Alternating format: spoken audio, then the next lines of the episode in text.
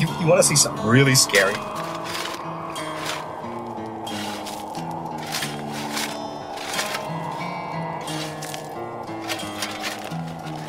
What's the boogeyman?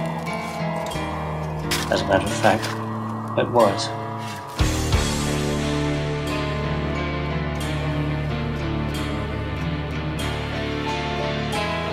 I am the devil, and I am here to do the devil's work.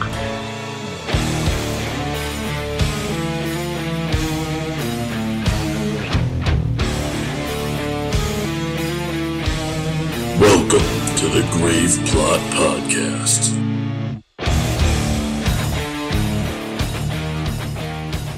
What's up, everybody? This is episode 162 of the Grave Plot Podcast. I am Skeletoni. I am Taylor of Terror. And, uh, guys, guess what? People watching this live right now already know, but we are back in the same room together. Together again. Ain't it great to be together again? Da, da, Da, da, da, da, da, da, da.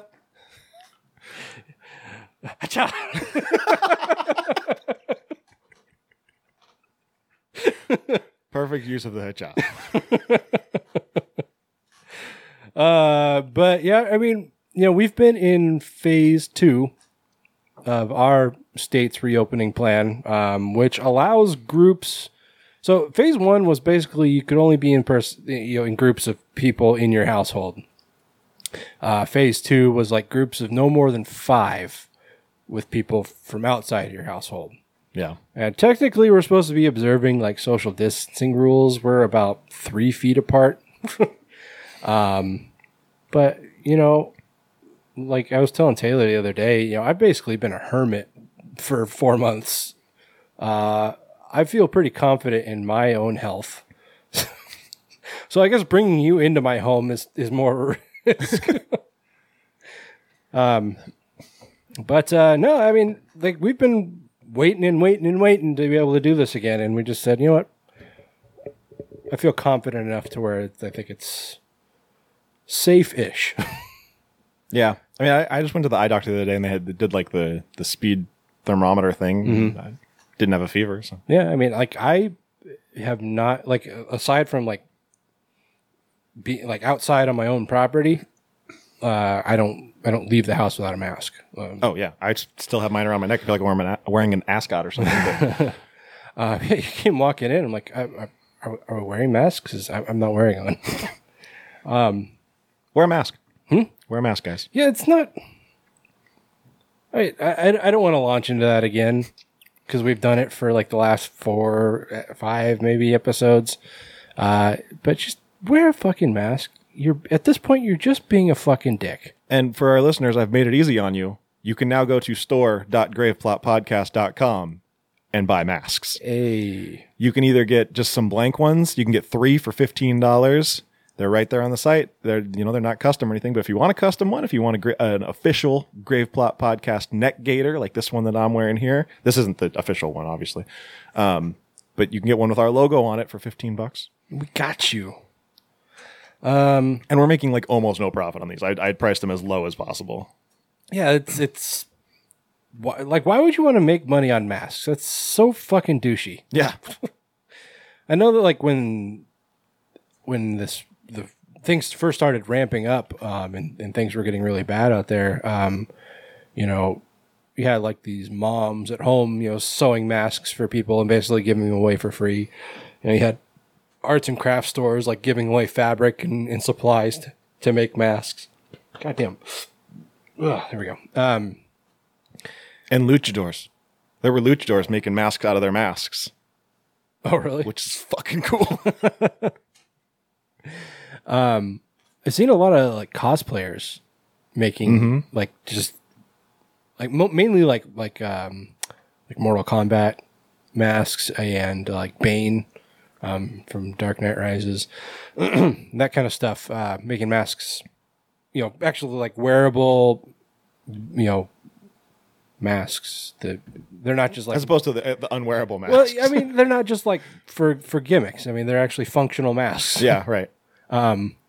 But uh I've got one like I I bought it God, over a year ago, um, for woodworking, like because it just you know kick up so much dust, and um, you know when I was uh, making a lot more like props and stuff, doing a lot of sanding, kicking up a lot of dust and just fumes and shit. It's like that mask came in really handy, and now it's even more so because now I actually need it to be out in, in the world. Right. So, um, but yeah, making a profit off of just the most simple masks too. Like if we were to try and make some kind of profit off something that basic, that'd just be a fucking dick move. Yeah. Um, But anyway, wear a mask, guys. Uh, cause I mean, like it's with the way the country, like I, the rest of the world, ignore us. Like just pretend, or laugh at us. or yeah, or that. Just pretend we're like your fucking psychotic uh, cousin that you don't talk to. That's probably better for you. Because our country is on fucking fire right now. um, and I think with all that going on, it's really easy for people to forget to wear masks. So, Seattle was a fucking riot. well, not actually. It wasn't actually a riot. Just I'm coining or t- I'm turning a phrase Yeah. you know, anti flag. You, you, you got it. Yeah. Like the song. Yeah. um, But uh, last few days have been pretty nuts. Yesterday, especially, because the cops, the cops declared uh, a, a a protest that they inc- incited violence against. I mean, it was on camera. Everybody saw it. Everybody saw them basically throw the say, throw the first punch, um, and uh, they decided that the protest was a riot. So that's neat. That's cool stuff that's going on in what's considered like a very um, pro, you know, a very progressive city. Yeah. It's it's really coming out to show like, you know, maybe like citizens that are progressive, but the people that have been elected to run the city aren't at all. SPD's been a joke for a long time. And I mean, they say that something like 14% of SPD police officers actually live in the city of Seattle. So it's like these people have no attachment to this place. They, they don't care. Yeah. And it's like I don't live in the city, but uh I mean this is this is where I live. Like I, I live in this the Seattle area. Right. Like even though I may not live in the city, what's going on up there affects me. And it affects the people I love. And um you know, like mm, the company I work for is based out of Seattle. Um, and you know, I may not work up there, but I know it's like if I needed to go up to the main office for something, that it's not necessarily a safe situation. Yeah. It's not a safe situation for anybody I work with up there to go there. And so it's just fucking dog. Um it's a it's a fucking nightmare. And like I, I, I have been venting my frustrations a lot lately to basically anybody who will listen. Um, that it's like, you know, we have these uh, people in power. I was telling you this uh, yesterday, day before. It's like we have these people in power, mainly like uh, our governor and our senators, um, who are so anti-Trump, which I you know fully support, that um, but they they blow smoke, like they talk a big game but don't do shit to actually enact anything. Like Trump has been sending federal police, you know, I mean, let's call them for what they are. Let- Let's call a spade a spade. They're sending uh, The secret police. the secret police, basically Nazis, the Gestapo, into American cities to arrest American citizens for, uh, you know, exercising their with no cause, constitutional no warning. Yeah. Uh, my wife was just telling me earlier that the SPD has been uh, searching people's cars in the in the vicinity of the uh, protests uh, without any uh, warrants, without probable cause. So I mean that's illegal search and seizures. That's that's a constitutional violation. Um, and just and the the problem is with that, it's like yeah, that's that's uh, abhorrent. It's awful. Um, but what is anybody doing? Anybody in power, the people that we have elected to uh, manage our uh, safety and our and our country, and our, I mean, you know, in a smaller scale, our, our states and cities, what are they doing to stop this? Because I know uh, Jenny Durkan isn't doing anything. She threatened to uh, defund the police if they used tear gas, which I think was a fucking load of shit. She was never going to do that. Um, and then Carmen Best, she is just as bad as the cops that are tear gassing people in the street um, because she's a cop first. Um, you know, she's she's been in the police uh, in the SPD for something like like twenty something years. Um, so she's uh, SPD through and through. She could not give a fuck about the citizens of the city. Um, she's more interested in protecting her officers rather than anyone else. Um, and I, I mean, pr- to protect and serve our officers is what their slogan should be. Um, and uh, and it's like I said, nobody is stepping up to do anything about it. It's everybody pointing fingers, wagging their fingers at, at each other, saying, "You better not do that. You better stop doing that." It's like, and what the fuck are you gonna do? Because I mean, this this is what people are, are saying back. And you know, you've got these these Second Amendment protectors uh, that just swear up and down the Second Amendment is like, you know, their their bread and butter. And you know, the Second Amendment was written to protect American citizens from invasion from uh, tyranny. You know, if From secret police. yeah, if if if the King of England at the time decided he wanted to invade America, then the the um, the citizens had a, had a right to s- to arm themselves and stand up against that tyranny. The same thing if the American government ever suddenly decided, hey, we're going to be a dictatorship, we're going to be a you know a, a, a fascist society, or you know we're going to revert to the old ways and be a, a, a, monarch. And you know basically no representation. Um and, and you go back to that that old way. That was what the second amendment was for is for citizens to rise up against uh, a tyrannical government uh, f- who was threatening their constitutional rights that's exactly what's going on right now but the problem is is the people that protect the second amendment are on the side of the people that the are tyrannical in, government. invading our our constitutional rights and you know we have on on the basically on the left side and you know even even left of left of center uh but you know all, all the way from left of center all the way over to like these hardcore republicans or sorry uh, uh liberals and progressives. Um you know these are not people that by and large own guns. They are not the well-armed militia Right. that is mentioned in the second amendment. That is the people on the right. And unfortunately, that is the, the truth of the matter because we have allowed ourselves to become, um, we, we, we've allowed uh, allowed ourselves to be fooled into thinking that this is a safe society, that somehow we were above it all, when at no point were we ever that. Yeah. I mean, you know, everybody thought we were taking this huge step forward when we elected a black man as president. but you could see just right under that veneer how fucking corrupt our Congress was. How you had uh, Mitch McConnell and his cronies like actively working, actually, and before him, um, uh, Boehner, John Boehner, was working against Obama every step of the way. He threw up roadblocks every opportunity. Um, and you know, you have now you have Mitch McConnell doing the same fucking thing. And so it's just it's it's become deadlocked. We are in this position where we are under the thumb of this tyrannical government who doesn't give a fuck because, you know, we have democratic leaders saying uh, you know, trying to call them out on their hypocrisy. It's like they don't care. They don't care that they're being hypocrites because they're the ones in power. Yep. And that's that's that's the issue. American politics has has become less and less about what's good for the American people, and it's been more and more about winning.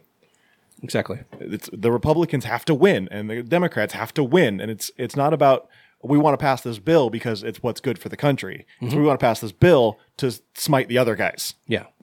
It's like, and you know, if I've never claimed to be a Democrat, I'm pretty left of center. I think overall I'm fairly moderate.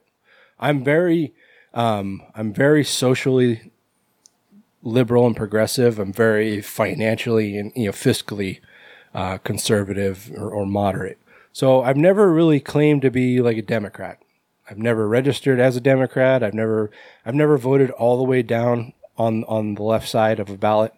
Um, but seeing the Republican Party as it is now, I will never vote for a Republican in my like ever ever again. Like I may not agree with the Democrat that's running, um, even on most cases, but because I've seen how for sale the Republicans are, I will never vote for one ever again. There's a guy running for um, governor who in in the voters pamphlet it says prefers Trump Republican Party, Uh, which yeah, is saw him. there's actually two guys that say that. Oh, Um, okay. But then under experience, it says WWG1WGA, which is the slogan of QAnon. Jesus Christ. and this, like, you know, the so- social media has by and large tried to separate itself from this political unrest, even though this is like a perfect opportunity for them to prove themselves as useful tools for the voice of Americans. You know, like people that are trying to speak out against tyranny. But instead, they've taken tried to take a step back. But it's gotten so bad out there that they've had to step forward. And I think Twitter, more than anyone, has taken taken a stand because they can't. They they uh, remove hundreds of QAnon accounts and um, put uh, rest- like heavy restrictions on you know several others. And anyway, then you have Facebook, who's just like, oh, not our problem. I mean, Yeah. this is we're, We're just a platform. Yeah, we're a platform. We have no control over what people post, even though we do. I've over the last two three months, I must have reported uh, close to a hundred comments and posts um, that were either um, just overall offensive or you know racist, um, homophobic, uh, transphobic, um, uh, inciting violence. Um, you know, just the the gamut of everything you shouldn't be doing Yeah. and I've reported these. And out of all of these, and it's it's it's got to be up around hundred. I've had one comment successfully taken down. Comment, not a post, a comment. That's how much Facebook doesn't give a fuck because every the, the singular response I've gotten from every single one that's been rejected, this does not violate our community standards. Yeah. It's like, fuck Even though you can point to the exact part of the community standards it violates. Yeah. But And then they, they they've had the audacity to say, "Oh well, because of COVID, we don't have the, really the staff on hand." It's like, bullshit. yeah, fuck you. You are You're a fucking online company. Yeah, You people can are- have companies at home or uh, employees at home in every single city. yeah. People were probably predominantly working from home before all this started. No shit. so You fucking break. fuck them. Fuck Mark Zuckerberg. And anyway, hi guys. Sorry. Hi, Facebook Live. Let's see. I wonder if anybody's still listening to this 17 and a half minutes in. this is probably one of the longer rants. Um. Anyway. So what what's new, Taylor? What's new with you? uh, I mean, not much. this Yeah. is this. Uh, this is the first time I've been like outside Seattle yeah since February. yeah. Um. I On the way here, I was like, I'm gonna forget where he lives. Like, I'm, I was like, I don't know what exit to take. um. Driving feels weird.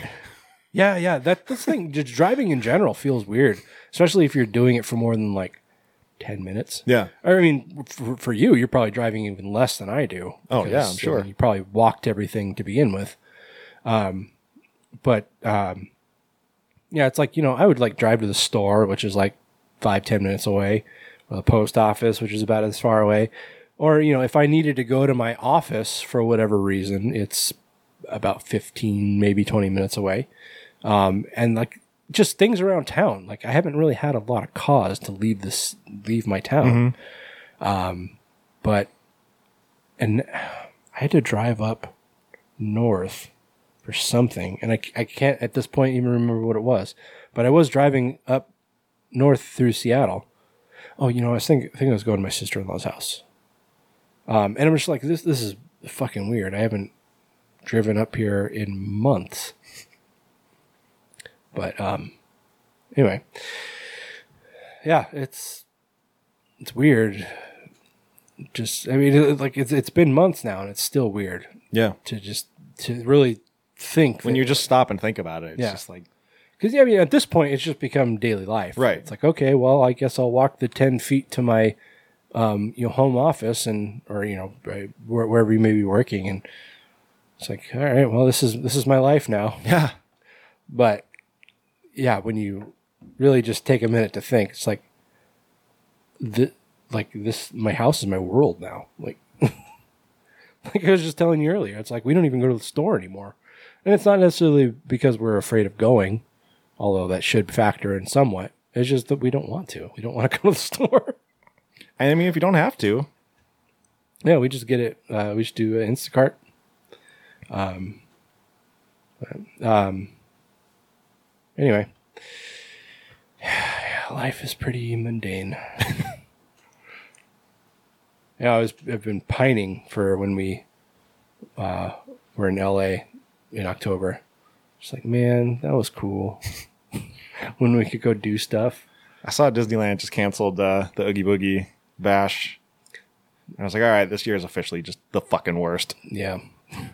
I mean, Like, I, I probably wasn't going to go, in, but still. I'd like to have the option. I went the last two years in a row. Like, maybe I want to make it a tradition. Yeah. And it, you know, uh, Hollywood Horror Nights has been called Yep. canceled too, or Halloween Horror Nights. Um, and uh, yeah, that's just a, a, a real bummer because just a, as the years progressed, you know, we've had these milestones where it's just like, okay, well, we can look forward to this because hopefully things will be better. Things will be better by then. And it started with um, Crypticon, which we kind of knew was going to be canceled, Yeah. but we held out hope They got got pushed. pushed back to Au- August, which we haven't gotten to yet. But it things have just gotten worse. Yeah. So they went ahead and canceled. Or no, it was I think it was September. Sep- it was September. You're right. Um, but yeah, I mean things have gotten worse. They haven't even hinted at getting better. Um, so yeah, they they just went ahead and canceled it altogether. Um, and then you know, I think uh, Emerald City Comic Con got canceled. Um, Washington State uh, uh, Convention or Washington Summer Convention. Fuck, I forget what it's called. The one they have at the, the fairground that was canceled. Um, then uh, you know San Diego Comic Con was canceled.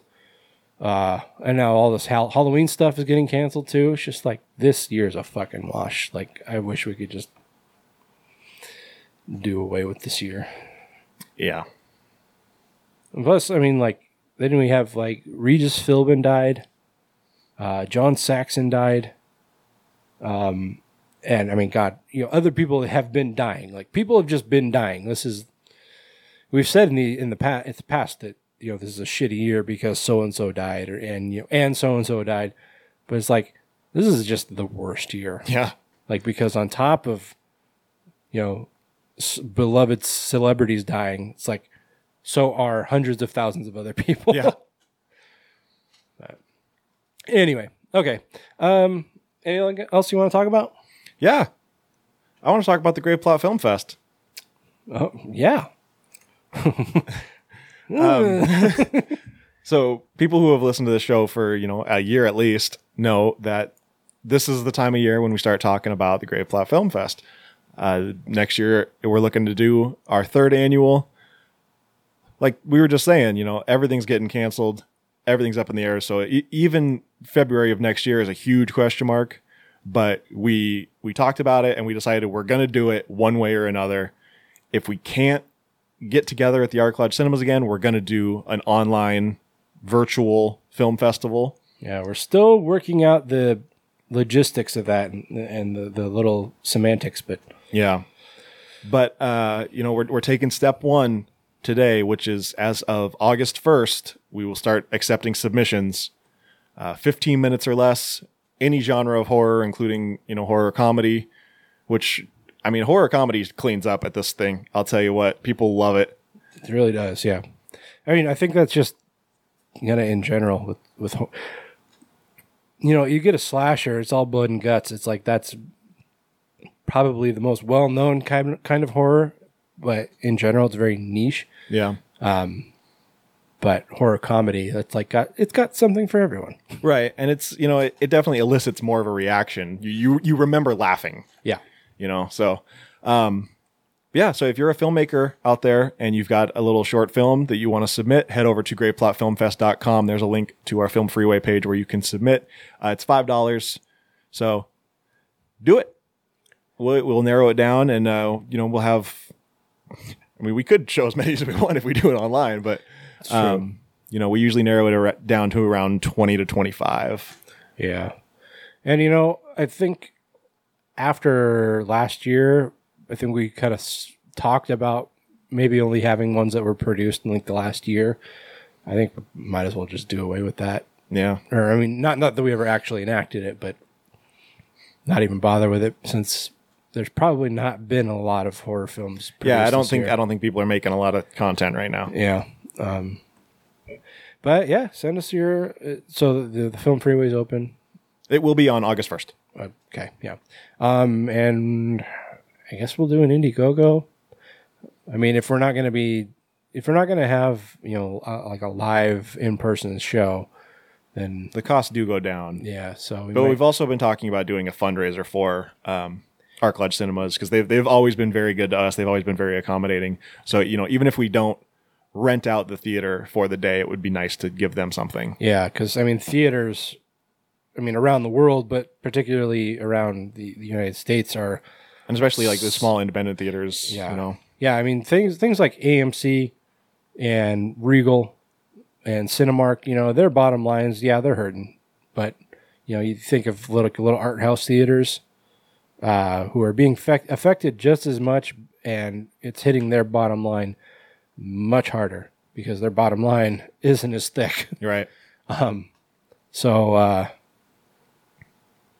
yeah, it's just I mean it, it, there was like a like a real push earlier on in the year to help support small theaters by going out and you know buying gift cards and stuff like that. You know, you can still do that for a lot of theaters. I think. Yeah. Ark Lodge also is doing virtual screenings where you can rent a movie for I think like five days or something.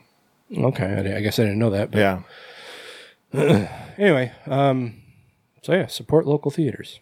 Support local business. Yeah. Anyway, um, So yeah, graveplotfilmfest.com. cool. It's gonna be interesting. That's it's definitely going to be a change of pace, re- regardless of how it turns out. Like if we do it in person, if we do it online, it's going to be different, Yeah. just because the world's different now. Right. I mean, we may be able to do it in person, like limited capacity. Yeah, and that's the thing. It's like we could get we we'd still have to pay for like the big theater, but we'd only be able to fill it like probably A third, maybe. yeah. Um, I think we we filled it a little better than half. I think last year. Yeah. That's that's the real kick in the nuts because it's like we were like it's like the first year we sold out and we actually had people like at the door wanting to come in. She's like, sorry, we're sold out. So we got the bigger theater, and like I don't know about you, but we we did better than I thought we we did better than I I thought we would do. Um, and it's like I was really looking forward to the next year, which is like, oh man, we're gonna sell this bitch out again, but probably not. The thing is, we uh, we we sold too many tickets for the small theater, Yeah, but not enough to sell out the big theater. 'Cause it's a big jump. It's like hundred seats. Yeah, yeah, that's definitely the thing. But anyway, um, Also, this is five months late, but since people have asked, uh, I was sick that day, so I know we we we got accused of being very low energy. Oh yeah, But it also, you know, people who listen to the show were not like hype men.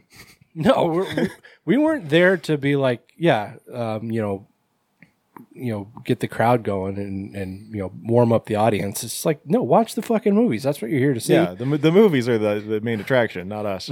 but also, I, I was very sick that day, and so I was just kind of like, let's just get through this. yeah, and it wasn't. No, I guess things hadn't really started to get weird yet. No, like it was kind of blooming, but I, I don't think it was think- hadn't exploded yet. Yeah, I think at the time it's like, oh, that's something that's going on in China. Right. Man, how things change. Yeah, no kidding. anyway, okay, so we had uh, almost a three-hour episode last time, and we're probably looking at doing it again. So let's get things So going. Buckle up. um, I mean, if you want to fast forward past this first 17 and a half minutes, Too late. Why are you telling him now? I guess we could put it in the show notes. I don't know. um, okay, but uh, before we launch into things, want to thank our grave diggers over on Patreon. Maybe they're watching. I don't know. Is anybody watching? no. Cool. well, it's because they weren't expecting it. They weren't expecting it because we haven't done it in months. That's true. If we would have, if we would have told them, they would have been watching. We would have hundreds of people watching right now. Whatever makes you feel better. Uh, we want to do th- yeah, blah, blah, blah, blah. We want to do the thing. do the do the damn thing. Um, want to thank our grave diggers over on Patreon. These people help support the show financially and keep our keep our lights on. Um, and uh, stuff. we, I mean, we don't run an expensive show here. It's pretty bare bones, and a lot of stuff we pay for ourselves. But you know, things like hosting costs and um, you know, when equipment breaks down, um, Energy drinks. energy drinks, you know, gas in my car, things like that. Um, uh, it's important that we have a little bit of a bumper, so we're not just shelling things out out of pocket because our significant others wouldn't. We like wouldn't that. still be doing this show if we were shelling out of pocket. I'll tell you that. No, the things have. I mean, like it's like you said, it's not expensive, but if you're having to Do it do every it month. every month, Yeah. that gets a little rough. Like we did it the first.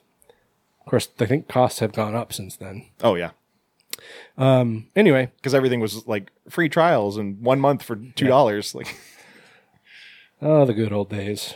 We were talking into my laptop microphone. and we still do that from time to time. It's a throwback. not on purpose. but we do want to thank Jordan Morrison, Kevin Trent, Carlos Rodella, Gory B Movie, Mac Zaleski, Aaron Meyer, and Bob Voorhees. Thank you so much, guys, for all your support. It does mean a lot, and it helps go a long way towards uh, keeping the show running. Uh, Taylor's going to talk about the perks, but I do want to mention ahead of time that I've got a brand new sexy computer here. I bought it with my money, not yours, although I should have. Um, and uh, I think it's going to allow me to more successfully edit videos because I can like do it without it crashing and melting down. so um, look forward to that because I once I edit the show, I have nothing but time on my hands. So um, I'm gonna try and get at least one video out. This this will come out on Wednesday. Hopefully by Friday, you'll see one video, at least one video, because we've got what, four of them in the bank. I think so. We're officially a year behind. Well, now that we can, now that we're in person again, maybe we can try and get back on track. Anyway, so Taylor, take it away. Uh, you can head over to patreon.com slash graveplot podcast to become a grave digger for as little as $1. Once those video reviews get going again, you'll get access to those and you get to pick those movies. So uh, it's a lot of fun. More perks. It gets you more things. $100 and I will get a tattoo of a fat unicorn on my ass. Oh yeah, everybody loves big fat unicorns. Yep. Yep. What you doing?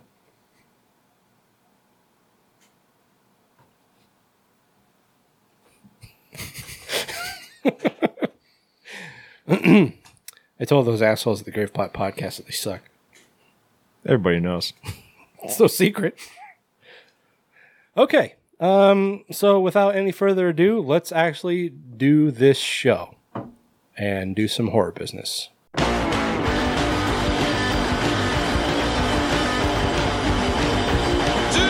horror business, driving late at night. Psycho 78. Oh my God, I was going to respond to you, but it's becoming this whole thing. All right, so starting out some real world horror. Um, you know, aliens, guys, aliens. I'm not saying it's aliens, but Aliens. is that joke old yet? Are people still doing that? Are the kid are the kids still doing that? Are they still memeing that? so I saw that guy. Um, this was months ago. I was on the treadmill at the gym. So I mean, it was that long ago. Um, and they were showing a commercial for Ancient Aliens, and that guy, like Hollywood, got to him. I- Maybe we've talked about this before. Cause I think we have. It's very yeah. familiar. Yeah. but he had like a tan. Um, he had like a sh- shirt like buttoned down, and like I think he had like a puka shell necklace on, God. His hair is even more spiky. like, and his teeth were like super white. I'm like, man, that I don't even know that guy's name, but he done went Hollywood. anyway, um, but uh, the Pentagon, in an effort to distract from the fucking clusterfuck in the White House, is declassifying UFO information. To- don't don't let this fool you guys. This is a smoke screen. The real news is what is fucking going on under the hood at the fucking White House and the Pentagon and in the streets of American cities. Refer back to our 17 and a half minute rant. Anyway, but the Pentagon has decided that it's going to declassify UFO info uh, of, of, of an off world vehicle. Um, uh, a Pentagon UFO unit will make some investigations public, as one former official, Eric Davis, told the Times uh, that he briefed the U.S. Department of Defense in March about the retrieval of an off-world of off-world vehicles made, not made. yeah, off-world vehicles not made on this Earth. That's It's redundant. it's redundant. Idiot.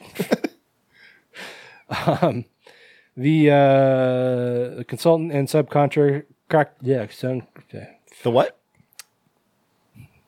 it's not it's not going great. Um, the consultant and subcontractor uh, said he thinks the vehicles uh, th- they were not vehicles that we could make ourselves. Again, hinting that it was made Off world. in, in China. I don't know. Everything's made in China. I think he meant we as human beings, not just Americans. But who I knows? don't know, man. Have you seen some of the shit the Chinese and Japanese are making? They're making like bullet trains that like you, you can go across the country in eight minutes or something like that. Like, we could be in New York right now. right?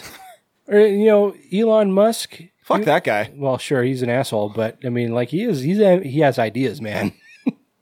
I like how I don't know if you saw his latest thing, but he wants to make this thing that goes behind your ear. Nope. And uh, it it live streams music straight to your brain. Oh no! But but Bill Gates wants to put microchips in our vaccines. Like, Let's worry about this this motherfucker over here. what's going on over here?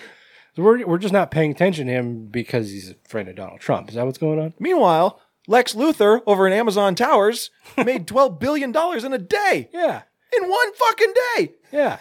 In like in one day, And people are like, "How come I only make eleven dollars at Amazon? You can sit home for six hundred dollars on unemployment." It's like maybe you blame the guy who's worth eighty thousand billion dollars. Yeah. The guy who, like, in a day, multiple days in his life, he could have uh, ended world hunger. Like, just ended it. Like, not not like fought to end it. Just say, hey, we're gonna feed everyone enough food in the world to to make the world a better place. He Yeah. could have done that multiple times in, in a day. Like, they were there are singular days where he made enough money to do that. So if like it, like let's say like six months ago he made enough money to do that, he could have ended world hunger, and then And in- homelessness at the same time. and, and let's like let's say in six months everything went to hell. Case in point, um, and it all went back to how it was. He could have done it again. In one day, he has made the national gross product of a not small country. It's like, yeah, it's his money. He earned it in a way. Uh, I mean, he did start the company and you know grew it to what it was, what it is now. Um, but you know, just because he doesn't have to, it's like maybe he just should because it's it it makes him a good person. Just imagine being able to do that and not even trying. I can't. I can't. I, I can't imagine doing that because I can't imagine having that much money. I can't imagine having one billion dollars. Right. I can't imagine And he having. has like 172 billion. He has 172 of those of billions. Um, like I remember when Steve Ballmer was like, "I'm worth 12 billion dollars," and I'm like, "That's ridiculous. That's stupid. No one should have that much money." Yeah, And Jeff Bezos is like, "Be gone, peasant. 12 billion. Psh. Um, how do you even live? Man, we've gotten way off track. this is what you have, what you get when you have like four months of just pent up jokes. And like the only person I see is her and, and my family and, and her family to to an extent. Just need to get out more. People have been like inviting us to barbecues and stuff. Just like, no. Be, it's, shit's still wrong out there. Um. Anyway. Okay. Um. Let's see. So he says, uh, believes there are vehicles that we couldn't have made ourselves. Presuming humans, I guess. Probably not the Chinese or Japanese. Uh, were discovered during uh, his time on the unit, where he has worked since 2007. Um, no crash artifacts uh, have been documented in public, uh, says Harry Reid, the former Democratic Senate Majority Leader.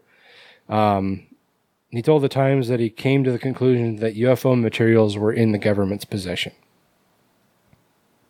I mean, I guess if, if you can prove that it, that it exists, but nobody knows where it is, it's probably, It's probably the the government. government. Um, after looking into this, I came to the conclusion that there were reports. Uh, some were substantive, sub- substantive, Subs- substantive. Substantive? Is that a word? Because I mean, like, like it looks. I look at it and it looks like a word, but then I say it and it doesn't not. come It doesn't have a squiggly underline, so I assume it's a word. Sub substantive. Subs- I think substantive. Okay. Of substance. Some not so substantive. um, that there were. I sound like such an idiot. I'm smart, I promise. Uh, that there were actual materials that the government and the private sector had in their possession. Um, this was still Harry Reid, right? Yeah. Okay. Um, it's interesting that the former leader of the Democrat or former Democratic Senate majority uh, is a senator from Nevada because it's a very red state. Yeah, it's true. Um, the Senate committee mandated by the uh, Pentagon unit to standardize collection and reporting on unidentified aerial phenomenon uh, as part of a 2021 spending. Is this does this sentence not make sense, or is it just me? It's just you. The Sen- Senate committee mandated the Pentagon unit to standardize collection and reporting on unidentified aerial phenomenon as part of 2021 spending plans on intelligence agencies. Thank you. So weird, weird, wild stuff. Um, so basically, Tom DeLonge was right the whole time. We all made fun of him, but dude knew something. I mean, I guess. Also, I don't know if you saw Dead Matt's post, but they like saw like a cube leaving the sun, Yeah, it was the Borg. and it's like ten times the size of Earth. We're in trouble. The uh, the first comment was perfect because it was a GIF of John Mulaney saying, "You ever have those moments?" Oh, that was you. That was that this guy. Oh, there you go. Yeah, it's You like, ever have have those moments in life where you're like, "Well, this might as well happen." Uh, yeah, I didn't get any reactions on that. I thought people would think it was funny, but whatever. My meme game is strong. I, I actually I Alright, went GIF there, game. I went to reply with the exact same thing, and I was like, "Oh, someone already did." I didn't bother to look who it was. I was just like, "Oh, someone beat me to it." Fuck, fuck, fuck that person. Uh, yeah, I mean, you know, show me a UFO, and I'm like, all right, I'll, okay, sure, that's fine. aliens, cool. But at this point, just like I don't think aliens have been here at any point. I still hold my belief that the the aliens that they've seen are like the rogue teenagers, because their alien parents are like, "Don't you go to Earth? They are a bad influence. I don't want you going there." They're like, "What if we just like buzzed by?" Dude, my mom would be pissed if she found out. It's like the uh, aliens from Aqua Teen Hunger Force. Had to get it on the inside. Hurt like eight bitches on a bitch boat. Dude, His dad totally owns a dealership. your buddy is giving me a rash. Isn't that Patton Oswalt? Yeah. okay. Um, anything else to say about aliens? They're coming. Come for us. Yeah, I mean, like if I see a square, like a cube alien ship, I'm gonna think it's the Borg, and then we're really fucked. They were from the sun, though, were they? That's the thing. That's the thing. Like, if you tell me, "Oh, aliens are coming," where do you think they're coming from? Sun's gonna be last on my list, man. Oh man, if we had like fire aliens, that would be bad oh, news. oh, we're so fucked. we can't fight fire aliens. What are we gonna fight them with? Fire? You can't fight fire with fire. I mean, you know, we the, the, the Earth is what seventy five percent water, ninety eight percent something. Something well, like that's that. human body. Human body. We can fight them with our bodies. My body is ready. yeah, that'll work for like two seconds. till you burn to death. And they're just like, "What are you doing? get, get off of me!" All right, kill that one. Ooh, baby, baby,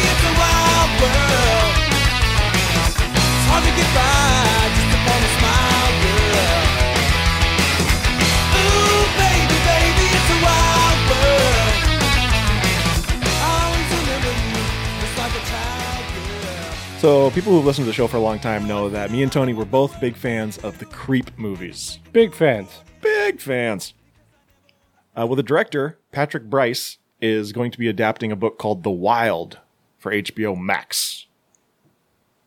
You know, I feel like we talked a lot of shit about HBO Max. Not necessarily uh, its content, just the fact that there were like a thousand different HBO Yeah. services. But it's pretty dope, I gotta say. They don't have it on Roku, which pisses me off. Like, I, I can pull it up on my phone and, and cast it. but I, it just, I, I, I don't like doing that anymore because I'm just like, I have the Roku. So everything's supposed to be on the Roku. yeah, yeah. I mean, our ours has it. Um, it's That's an Apple TV, right? no, and like our actual TV itself. Oh, It, I mean, no, that's you can AirPlay to it, but it's not like an Apple I see. product. Um, but uh, no, it's it's been pretty good about having like when a, when a new service comes out or uh, you know an app updates or something. It's pretty good. From what I've been reading, uh, Roku is like getting into their own content now.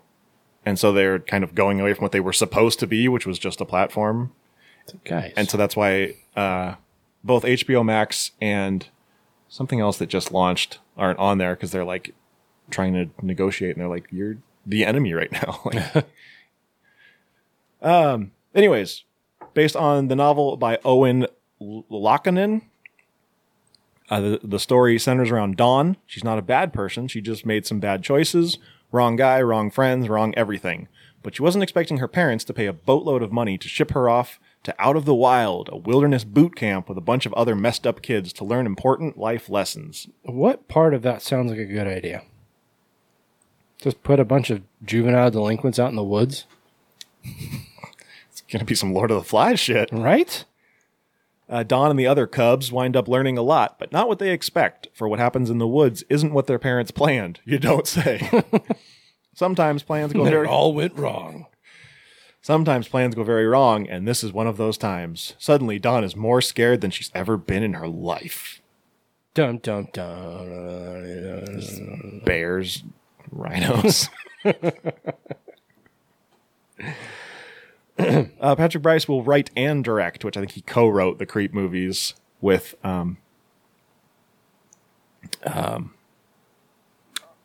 Yeah, yeah, I, be- I believe with um, Mark Duplass. Mark Duplass, thank you. I kept thinking of his character in The League, and I'm like, Pete Eckhart. That's not his name. I know it's not his name. Don't say it. Don't say it. Don't say it. Don't say it. Mark Eckhart. Damn it. Um. Yeah, I mean, like, I mean, it doesn't sound like horror so much. I mean, it sounds like it thriller. could be. Kind of depends on how they film it. Well, I mean, Creep itself is not even really just horror in, in the conventional sense. It's more of a of a thriller. Yeah. Um, so I don't know. I mean, this seems up his alley, I guess. Um, it's going to be. I I haven't seen his other work. I know he's done at, at least one other movie. I think. I believe so. Yeah. Uh, I haven't seen it, so I don't know how how much of a departure from Creep it is. But Creep definitely has its own um, feel. I mean, Oh yeah, he did that one, Corporate Animals, the like horror comedy. Oh, uh, okay. It's I got Ed Helms. never actually saw it. No, me uh, neither. But Okay. Anyway, neat. it could be cool. Uh, it could be cool. And though it, you know, HBO Max, you know, we we we push uh, Shutter uh, because it's so cheap and has a lot of pretty good content. But HBO Max, I say it's you know it's what fifteen dollars a month. I honestly don't know. Oh, okay, well, whatever. Cheese pays it. so. I believe it's I believe it's fifteen dollars a month, and it's some pretty kick ass content. I gotta say. They they I think they got rid of HBO now. They got rid of one of them and like combined them, yeah, make them slightly less annoying. yeah. I know we had an HBO channel on Hulu that is no longer there, but we you can use the same credentials to log in to HBO Max. Yeah. So Yeah, we had HBO Go. No, HBO Now. And it just carried over. yeah, I mean, uh, you know, shit. It's got like it's got old Cartoon Network stuff. Um, it's got old Looney Tunes, which is all fucking awesome. I, I love that. It's like I've watched I've watched more Looney Tunes in the last like two weeks than I have in the past like fifteen years because they just don't play them on TV anymore. Yeah. Yeah, I mean, you know, it had basic HBO movies, and uh, uh, if you're like if you're a comic book person like I am, you know, DC Universe stuff is on there. It's pretty sweet. Hashtag not sponsored, but I mean, if you want,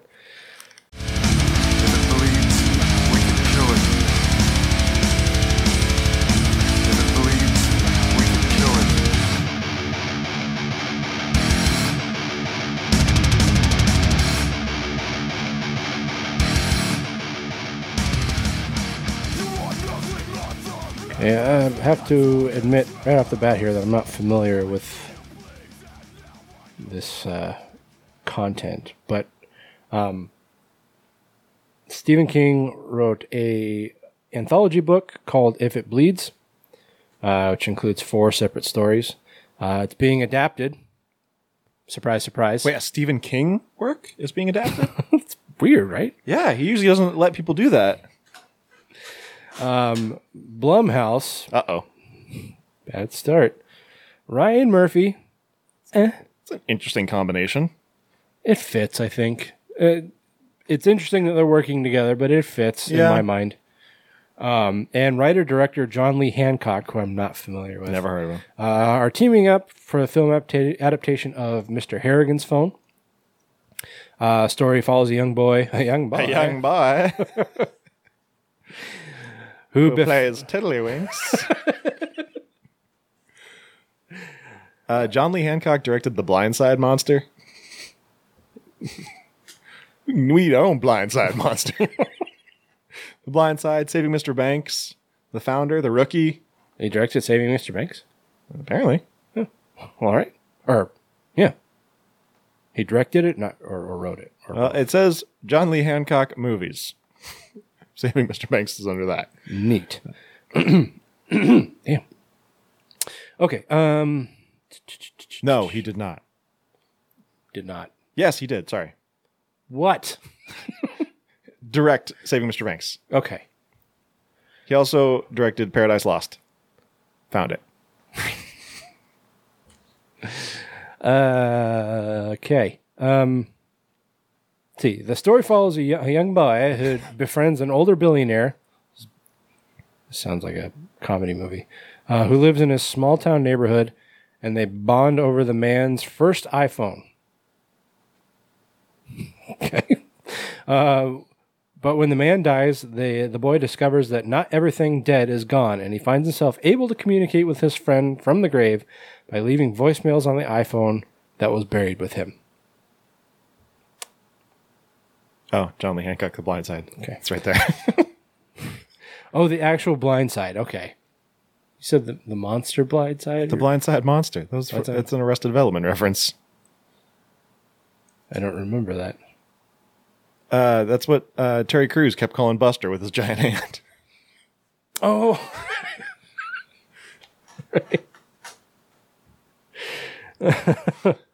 uh, okay. Um, Speaking of Arrested Development, Tony Wonder. yeah, Ben Stiller. I was like, such an awesome fucking segue. Nailed it. Uh, has optioned the tail rat. Not the rat tail. Uh, or, or the rat tail.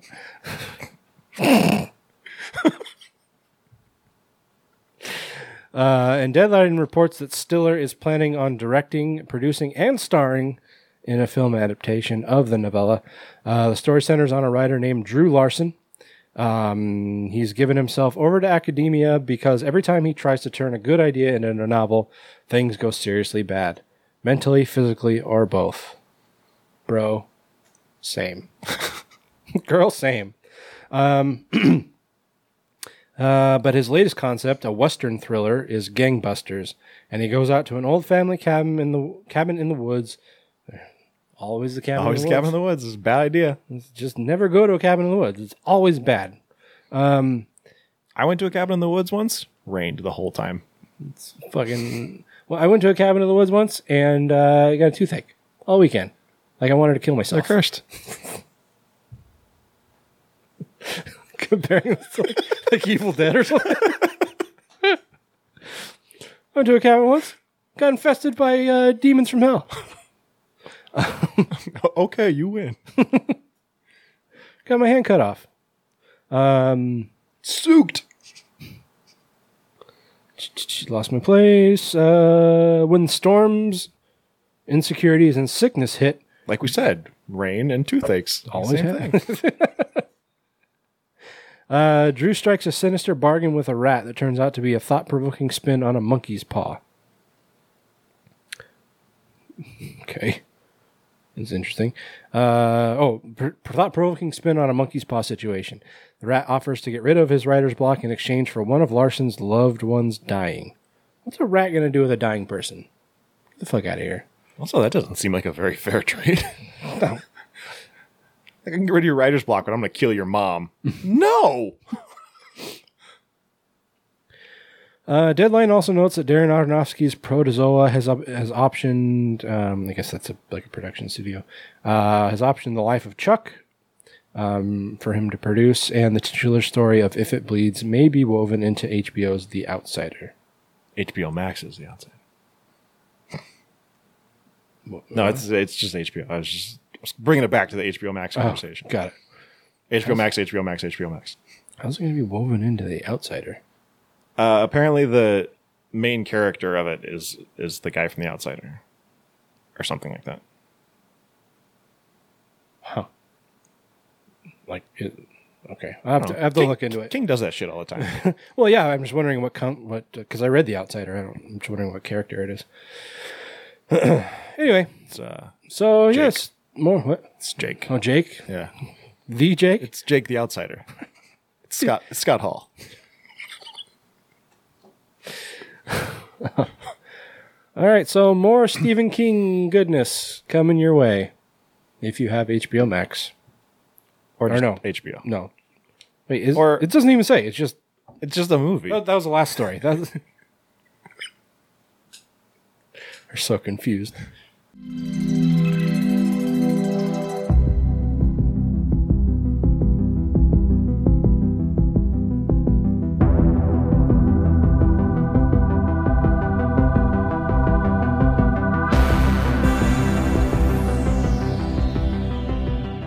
So we're all waiting for the next season of Stranger Things. But while you wait to to satiate your appetite, uh, Dark Horse is bringing a one-time Halloween special comic book. This will release on October 21st. In the film or the book, it's Halloween night in Hawkins, Indiana, and Will, Mike, Lucas, and Dustin gather in Castle Byers to eat candy and scare each other with spooky stories. Little do they know, they'll reveal the quaint town's deepest kept secret the child eater of Hawkins. I feel like things have already gotten pretty bad in Hawkins. So I don't know that something like this would really make it worse. Well, this is actually a prequel to the first season. Is it? Yeah, it's before Will got. It's supposed to be a f- a few days before Will got took. Oh, is it now? Tooken? Take, Taked? taked. Um, I believe the term is taked. Which is weird because you would think in the show they'd be like, hey, remember that child eater? Right. we, we don't talk about that enough.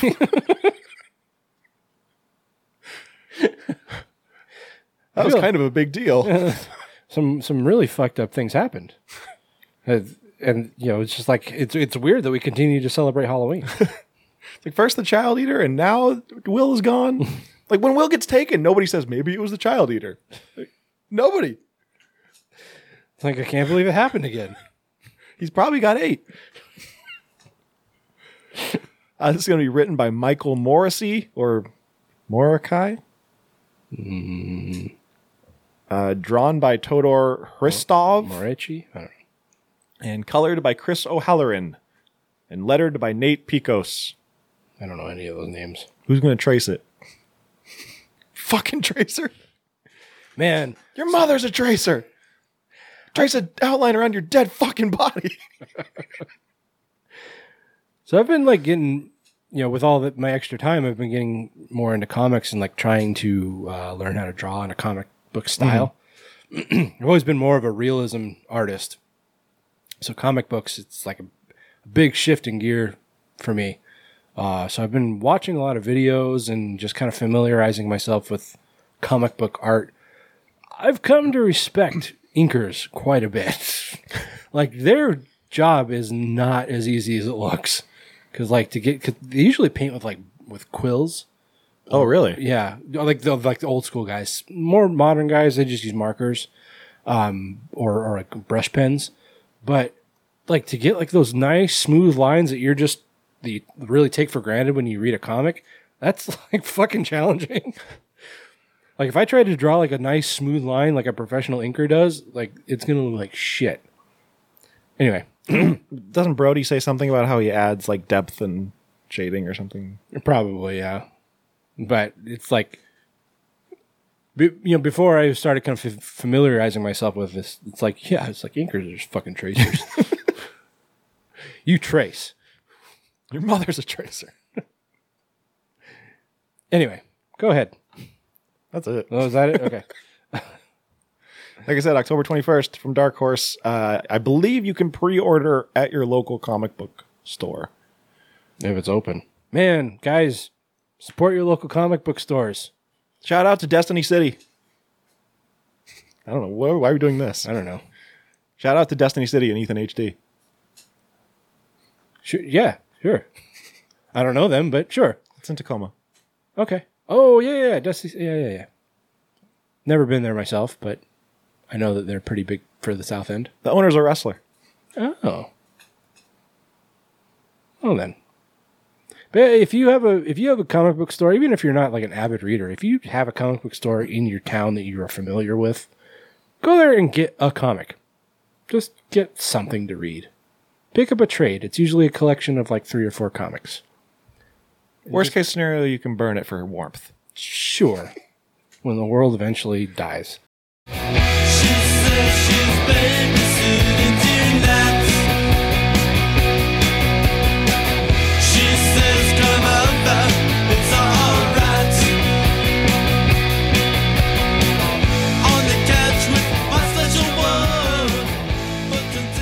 All right, so R.L. Stine uh, doesn't seem like he has ever really taken a break from writing. It seems like he's been putting content out regularly over the years. Just not. Seems like it, yeah. he's just, I mean, you know, where he was doing Goosebumps, he's putting out several a year.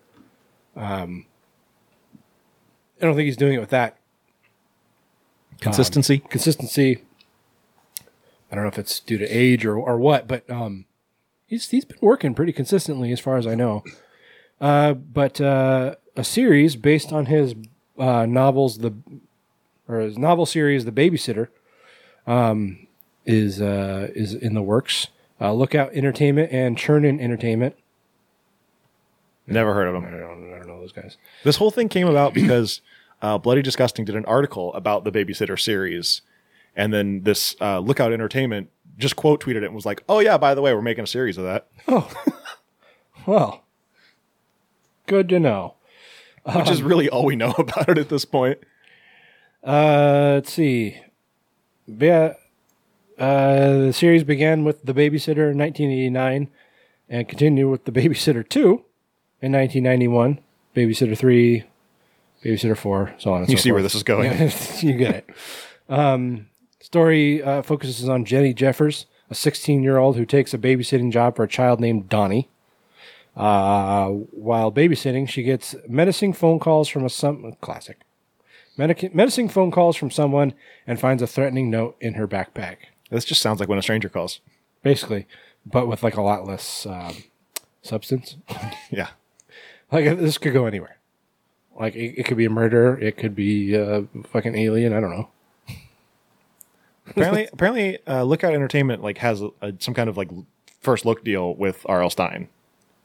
But they didn't do like the Goosebumps. It's a, it's it says since 1996, Lookout Entertainment has worked with R.L. Stine to bring his stories to the screen. Lookout CEO Yvonne Bernard represents the Stine universe and has worked with companies such as Disney, Netflix, Universal, Hulu, MTV, Anheuser Busch, and Blumhouse. One of the one of these things is not like the other. to produce several projects covering all demographics. Lookout is currently in development on projects with Fox, Chernin Entertainment, Warner Brothers, and Freeform. Yeah, I mean, I'm not. I- don't really know R.L. Stine's work aside from Goosebumps. Me, like I remember being really into The Beast, which was about a, a roller coaster. Okay, I remember that book, but other than that, yeah, it was really only Goosebumps that I ever read. Yeah, and it's like I. It's not that I was necessarily opposed to reading his other work. Just by the time, by the time like I had stopped reading Goosebumps, I think I just kind of aged out of his um, demographic. Oh, wait a minute. I totally recognize this logo.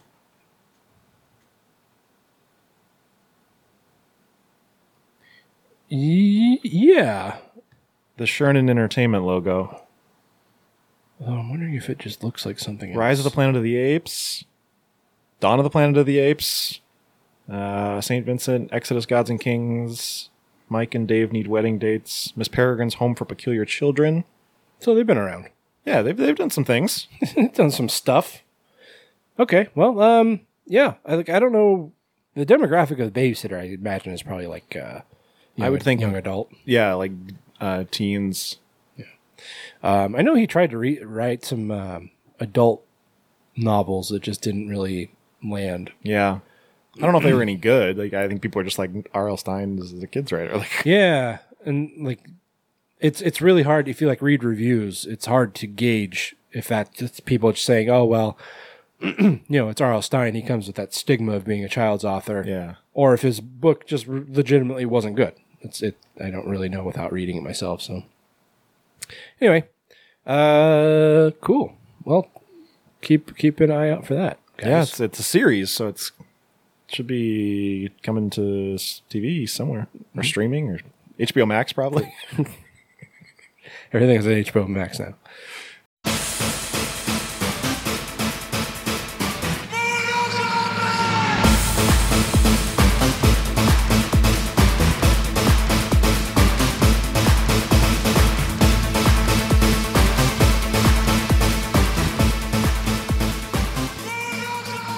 So we've talked before. this is my story, bitch. Sorry. we got sidetracked and I lost lost track of who was talking. Uh, so there's there, there's there's a few hills that Tony and I are willing to die on. One of them is that the Mortal Kombat movie is good. Yeah, man. The second one, Not is- so good. is dog dicks, but the first one kicks ass. I watched it again recently, and it's still amazing. Well, amazing is a strong word. it's good. I have fun with it. It gets a lot of shit, but it's really not bad. I've, been but- pla- I've been playing Mortal Kombat 11, and it just like reignites my passion for it. So it's good stuff. Well, regardless of what you think of it, whether you liked it or, or hated it, they are rebooting the. I, mean, I don't know if you can really call it reboot. It's it's a new Mortal Kombat movie. It's not part of the same uh, universe. I, th- I we've at least talked about this in passing before, but it's being produced by James Wan. I'm sure we've at least done Mentioned one it, story on it.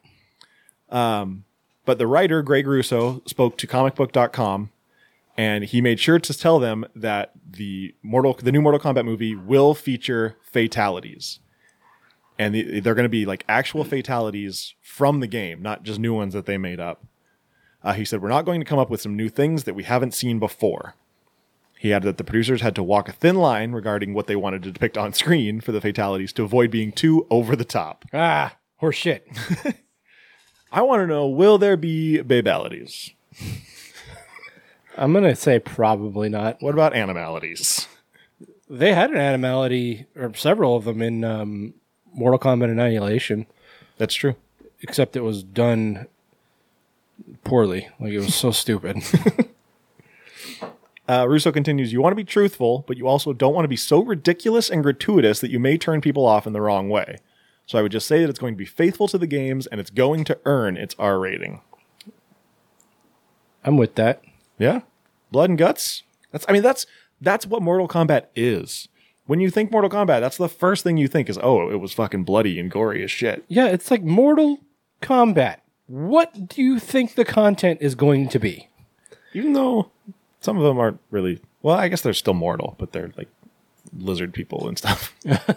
Yeah, they're they're extra dimensional. I mean, but they're by and large still mortal. Yeah.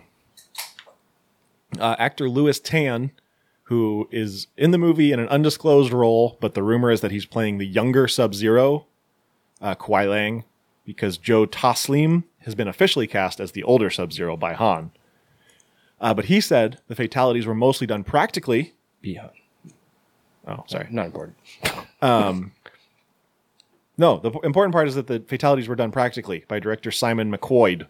Mc- McQuoid. Okay. I didn't think that would come out so funny sounding, but I don't know how else to say it. My mouth made it sound weird. Uh, he furthermore stated, Let me just say this. There were some days on set that I felt sick. I'm not kidding. They did not hold back. I'm very excited about this. Yeah. I mean, so James Wan, we've we've we've spent years berating his work. we've we've made it into an art form at this point, but you know it it calms my mind a little bit to know that he's producing, not directing. Even though he likes to stick his fucking thumb in everything, like in, like it's like in some kind of little shithead kid sticking his finger into a pie. Or like Zongo. There's a reference probably not many people Six will get. people again. Yeah. Um, uh, the fact that he's not directing eases my mind a little bit. Not a lot, a little bit. And it's like yeah, I, I fully accept the fact that like I want to I want to want this so bad. I mean, it's also like it's a a proven entity and it, it's not a ghost story. Yeah, yeah, that's true. Um, although Aquaman sucked, so. Um, but uh, I mean, I, I I know the raid is very popular. Or wait, no, That's just an actor. Oh, sorry, I thought it was the, the raid's director. Okay, Simon McCoy. He's, he's an Aussie. so is James Wan, so that makes sense. Um, Oh, looks like this is his debut. Okay. but I mean, practical effects is a bonus. How do these people get these jobs? The only other thing he directed is a short called The Nighttime Economy. And people are like, oh, yeah, you should be in charge of a multi million dollar motion picture. It's right place, right time, I guess. I guess. Um. Yeah. Uh, it's interesting that both Sub Zeros are going to be in this. I'm not sure how that's going to work out unless one plays new. You don't care. Remember those shorts with Michael Jai White?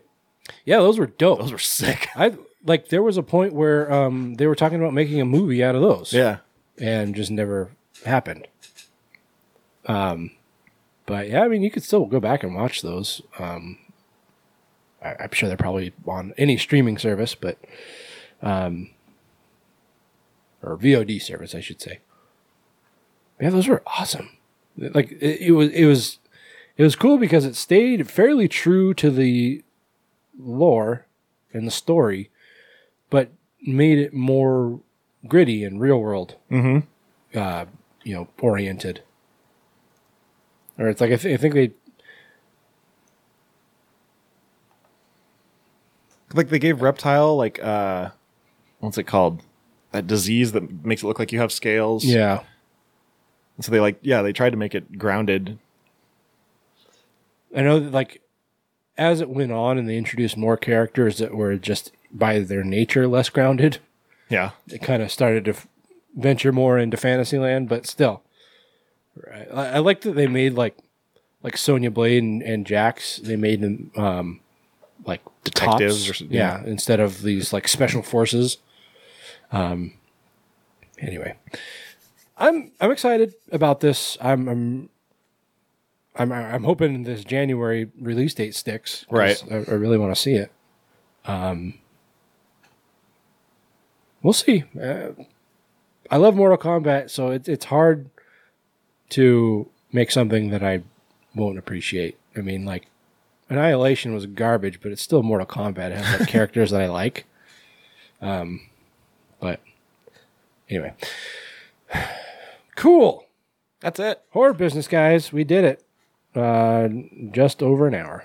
that's not bad considering how much we talked at the beginning That's not bad at all. yeah, we did talk a lot. Uh, but yeah, like you said, these short, these are s- shorter stories. well yeah because most of the story is oh this is a thing we'll let you know more later Get hype. All right, guys. Um, so from here, we're gonna do some movie reviews. Yeah, yeah yeah.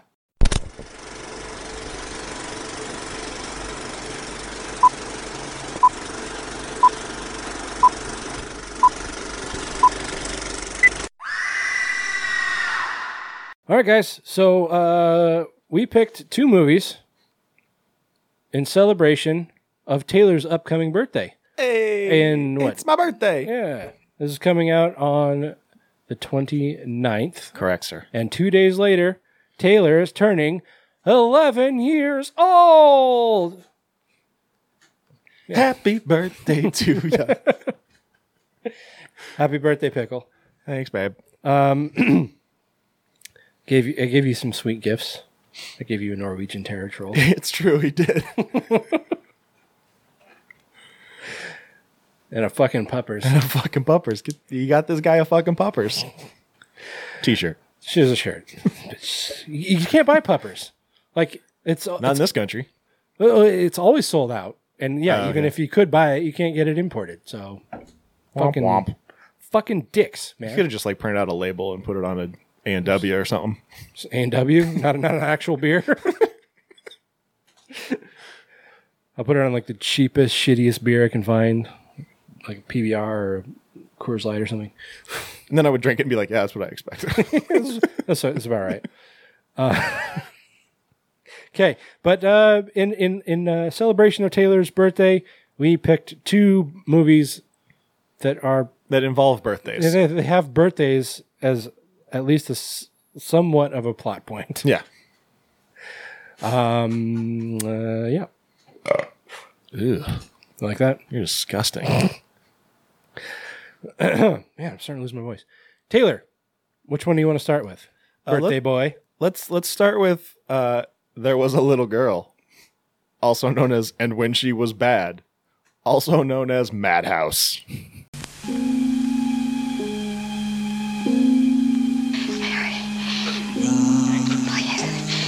Help me get out of here. We can start over. Just the two of us. Our party is just beginning. you can't leave yet. You're not still afraid of her after all these years? The stories you used to tell. They were not stories. And you're frightened? What of? On her birthday, she had this special ceremony. Soon it will be our birthday again. Remember? Remember how we used to celebrate, sister dear? No. Remember what I did? How it hurt? I will make it hurt again. I'll make you suffer what I've suffered. Run! You'll never get away from me. What is it? I told you I shouldn't come. I told you. Now, what is it? What's happened? She tried She tried to do what? What are you talking about?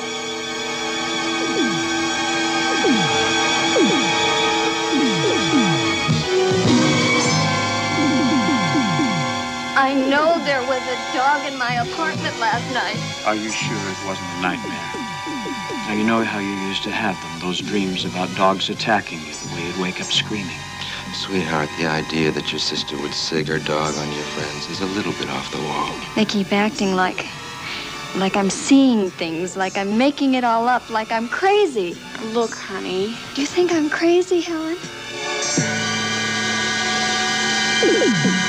There's a light on in the ruin.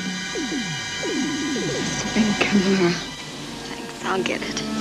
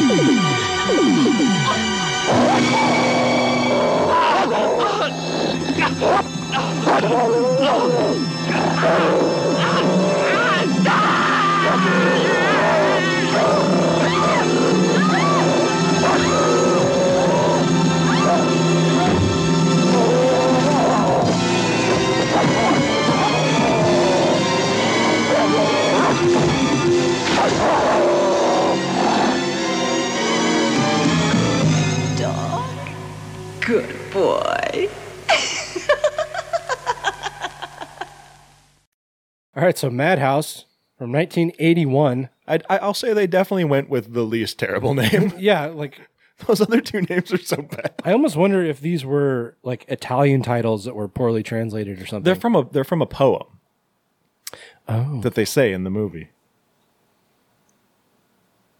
oh, okay. I guess I missed that little tidbit. Bit. I know what a bit is, but what's a tid? tid, tid, tid, tid, tid, tid. By the way, both these movies are from 1981, so we're going to spoil them like crazy.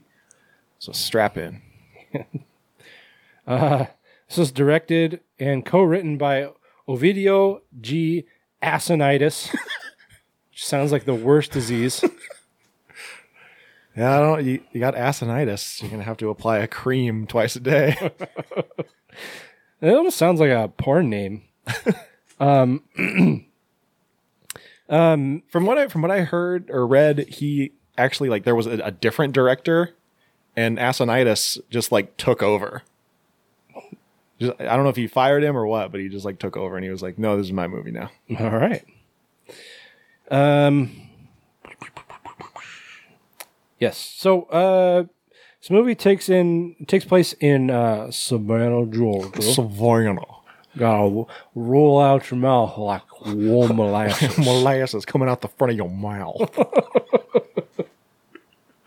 There's been a murder in Savannah. I don't know why this takes place in Savannah. It's not. I mean, unless it was just. I mean, It was filmed in Savannah. it was filmed there. Yeah. Uh, and I guess that's why. This really could be like any town USA. It really doesn't matter. Yeah. Like, I don't think they even mentioned that it's in Savannah. If they did, it was like so. once. Yeah. The only indication that it even takes place in in the South is that somebody says this is the South and has a Southern accent or drawl. Uh, this focuses on uh, Julia, um, who is a teacher, a, a young lady about the age of twenty five or tw- almost twenty five. Her birthday is in you know, a, a few days. Um, she's a school teacher for deaf children. Um, but she has this kind of hidden background of being a twin, um, who, uh, her, her twin sister has been committed in a mental facility, uh, since they were children. Um, she is in, incredibly violent. Um, she has a history of, of tormenting Julia. Uh, her sister named Mary, by the way. Um, but anyway, uh, it's coming up on their, their mutual birthday, and their uh, uncle James, who's a priest. I don't. There's like elements of the story. It's just like, why? Why is he a priest? It, it plays no, bear, has no hold no bearing on the story. The only thing I can think of, and we're going to spoil this already, is when the big twist comes. You're supposed to be like, "Oh, but he's a priest." Yeah, I can't believe he's doing this. Uh, um, but uh, she he encourages Julia to go see Mary. Because she, she's got this skin condition, and apparently yeah. she's dying from it or something. Right. Um, but uh, she goes to see her, and instead of trying to, you know, bury old hatchets and you know Make amends. Yeah. Uh, Mary just loses her damn mind because she's in a mental hospital. Um, and uh, just kind of Threatens her threatens again. her. Yeah, like just goes back to old habits. um, you know, uh, you know, grabs her by the arm and refuses to let go. And she's, you, know, she's like, you remember the old days and that kind of Gives her an Indian burn. And she's like, ah, agony. Um, so she runs out and, you know, oh, and Mary says that Julia is going to suffer as she has suffered. And it's like, that's just like, That's biblical. well, it's just like the talk of, of, of a lunatic because as far as we can tell as the viewer, Julia did nothing to her. Yeah. It's not like she's trying to get vengeance. Right. She's just nuts. Um, so their be- birthday comes up, and we get, kind of get like a countdown um, through these. Not really vignettes, but like every once in a while you get like a scene break where the you know put up a title, you know put up a card saying you know so and so it's this amount of days until Julia's birthday. Um, and uh, you know we see we kind of get a, a glimpse into her life. Like I said, she's a teacher uh, for school children. She has this one um, student in particular. Uh, was his name Sasha? Sasha, yeah. um, who she has a particular affinity for. Um, he seems very. Uh, Is he an orphan? I don't th- think so because at one point he, he leaves his house and somebody who looks very motherly says goodbye. to Oh, him. that, that's true. I was gonna say you never see his parents, but I I, I forgot about that scene. Yeah. Um, so she, uh, yeah. So I mean, she, like I said, she's a t- she's a teacher and she has this child uh, student named Sasha who she's ve- very uh, taken with, um, and uh, she has a a boyfriend named Sam who is a. I can't. I didn't quite get if he's just a regular MD or if he's like. I believe he's a psychologist. psych- Okay. Um and uh and what was her friend's name? I I lost track of her. um, Helen. Helen. Um Helen, Helen, Helen. Yes, Sam is a psychologist according to Wikipedia. Okay. Um and uh then we, we kind of get like it's this movie was clearly very heavily inspired by Halloween um because um Mary inexplicably escapes from the mental hospital has been supposedly cruising around town in a station wagon, just like Ma- Michael Myers. um, and uh, she just starts killing people that are close to uh, Julia. Uh, she starts with um, their uh, maintenance guy. She lives in this mansion that's been basically subletted uh, into smaller apartments. Um, and the what was it, Kim, Mr. Kimura, who which was like he's he was acting like he was trying to be like the Japanese Jackie Gleason, not Jackie Gleason. Um, fuck, what's his name? Uh, Jackie Jackie Mason. Oh, Um, that's who I'm thinking of, right? Yes. Uh, just he's he's got like this like this, this, this air about him where he's just trying to make like these really goofy jokes, but he's Japanese, not Jewish. and uh, so he gets it first, gets a knife in the chest, um, and then uh, who, who, who I guess there was that other woman who I'm not. I didn't really understand what her relationship was. Uh, is it Amanda or Am- Amantha? Is that a name? that's not a name. Um, but yeah, it was some other friend of theirs or something. I didn't fully understand what her relationship was. Okay. Well, she gets it too. Um. And then Sasha gets it. Oh, Amantha, she was her landlord. Was that what she was? Yeah, Okay. yeah, yeah. She was like the Southern Belle from from Savannah. Savannah. she goes into this. There's been another murder. she goes into this thing talking about how her like family brought Mr. Kimura's family over from Japan or something. Like, okay, that's weird. It's like an indentured servitude or something. yeah, right. She's just like been been serving your family for generations. But she like owns this dilapidated old mansion that Julia lives in. Um, and Mr. Kimura's been fixing it up, I guess. Anyway, um, so so Mr. Kim- Kimura get, gets killed, and then um, the security guard at the mental hospital. No, sorry, He was first. first, one. yeah. sorry, yeah. The security guard at the mental hospital gets attacked by uh, Triumph, the comic insult dog. it's like it's it's supposed to be this vicious Rottweiler because because Julia talks about how um, Mary had this dog who was vicious and like would obey her every command, um, would just attack people, and presumably it's the same dog. It's not really explained. Or she just has some kind of Doctor Dolittle ability with dogs. Um, but yeah, this dog this dog jumps out of the bushes and attacks the security guard, and then it turns into this Turns into a puppet. just this giant rubber head dog. It's, it's seriously because it's a Rottweiler. All you had to do was put a cigar in its mouth, and it would have been Triumph. Um, but yeah, like you know, choose the security guards, throw it out, and that's He's like, "Hey, Mister Security Guard, you seem like a nice guy for me to poop on."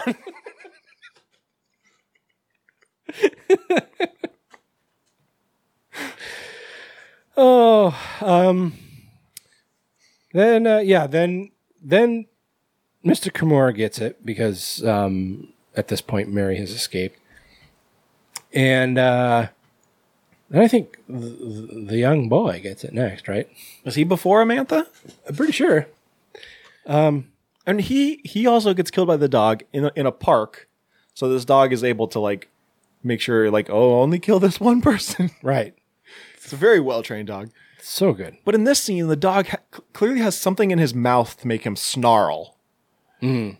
But he has these like puppy dog eyes, and you're just like, I don't fear this dog. I feel bad for him. I'm like, take the thing out of his mouth. Like, I think you're probably a good boy. I want to scratch his head. Although I'm uh, very uh, leery of, of Rottweilers. They're just dogs that I just don't trust. Ah. Rottweilers and pit bulls, I just don't trust them. Ah. Ah. Um. Anyway, so uh, yes, Julia has been getting like I don't know. I think meeting with um, her sister has become is just kind of wearing on her. Like she's becoming more and more not so much paranoid, just unhinged. Yeah. And you know, Sam tries to calm her and say, "Hey, you know, you got a birthday coming up. We'll have a we'll have a celebration, you know, or, or whatever." Um, and uh, you know, she's got her uncle who's also trying to be supportive. Um, but then sh- they come and tell her at school that Mary has escaped, and so her birthday is just fucked. um, and uh,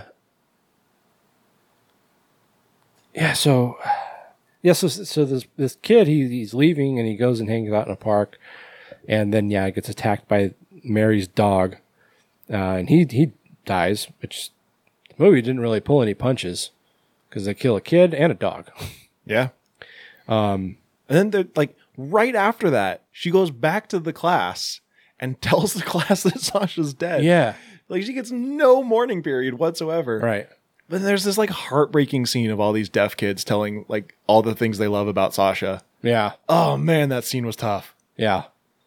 And especially like because she's like she's trying to basically do it with kid gloves. You know, it's like you know sometimes bad things happen to people, and now Sasha won't be joining us again. Yeah. And, you know, and just just trying to play it off cool, you know, and and and, and calmly. but then this one kid's like, he's dead. She's like, "Uh, yeah, he's dead. um, but uh, anyway, so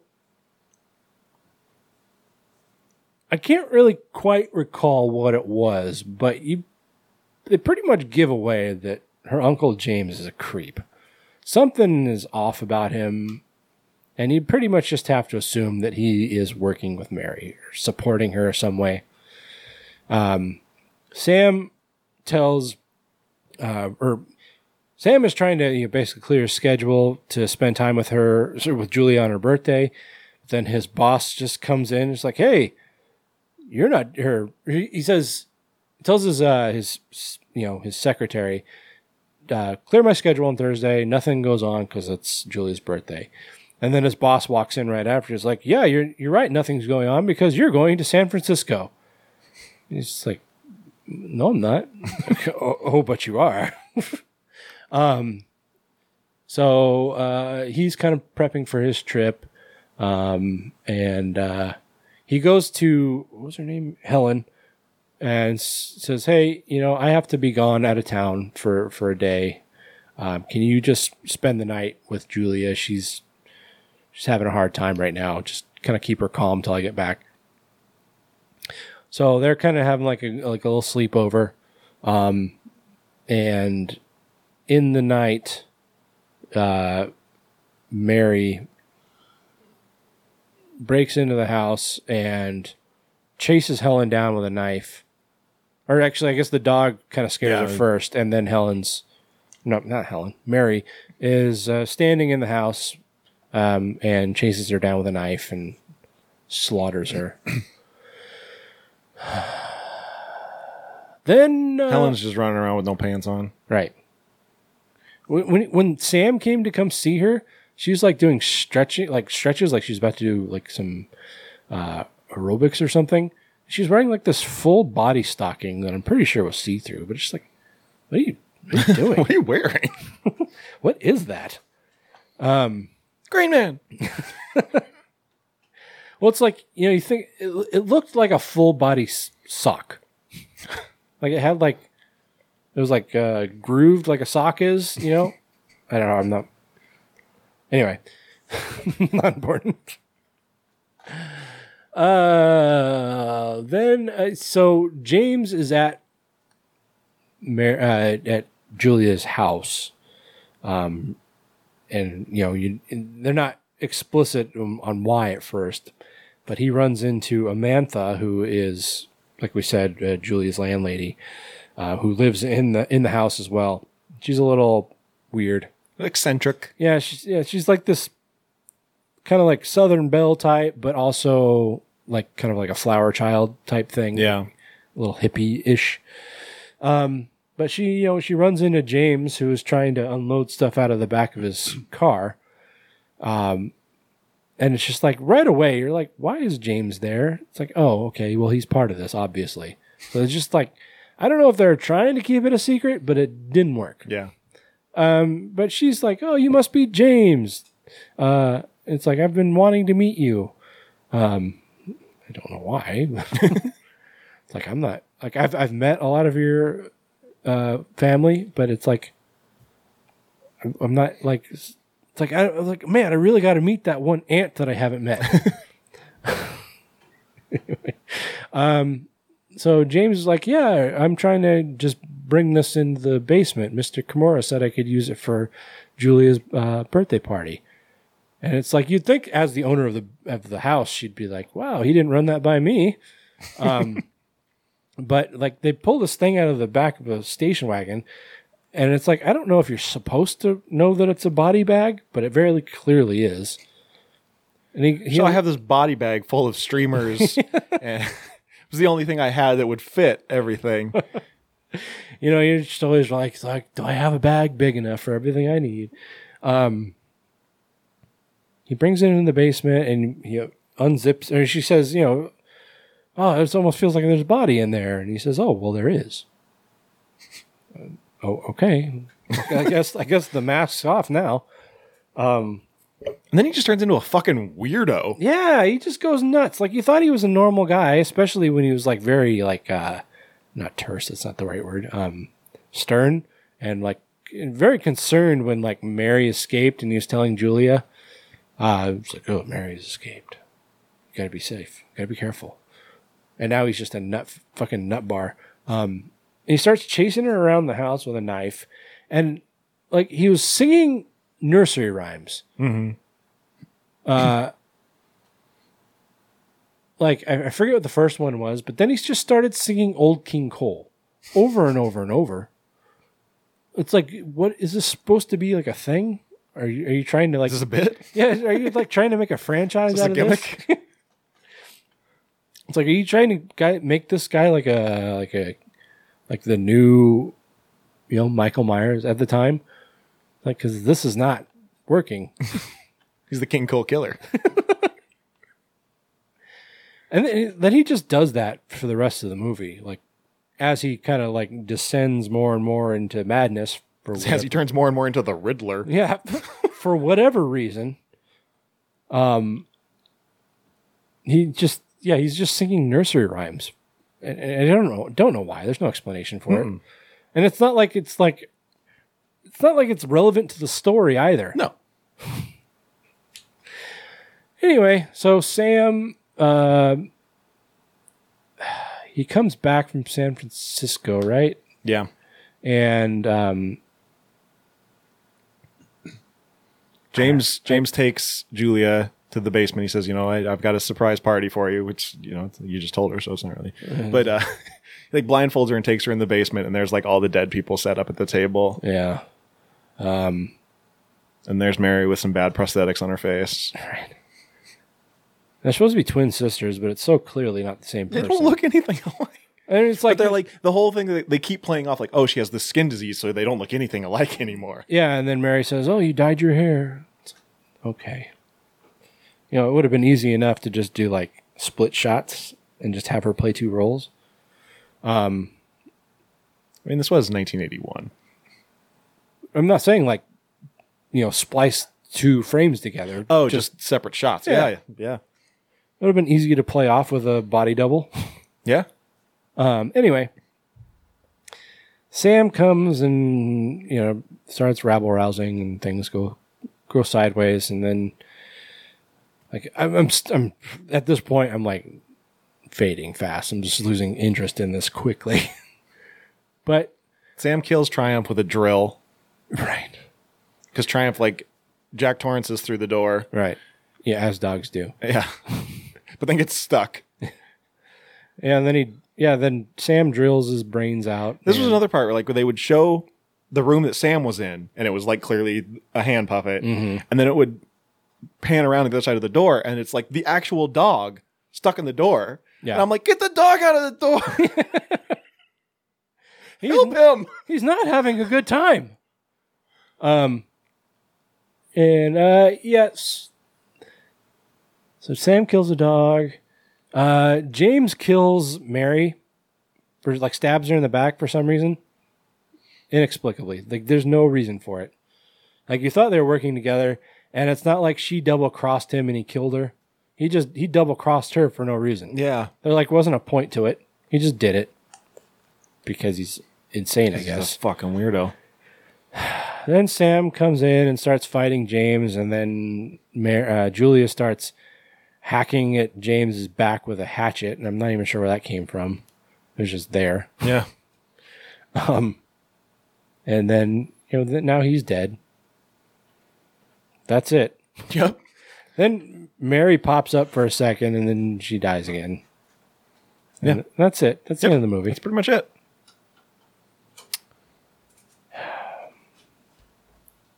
So, um, This I'm- was this was on the video nasties list. really Yeah. And I, I just I really don't see anything in it that's all that disturbing. no. I mean, like The effects aren't very good. no.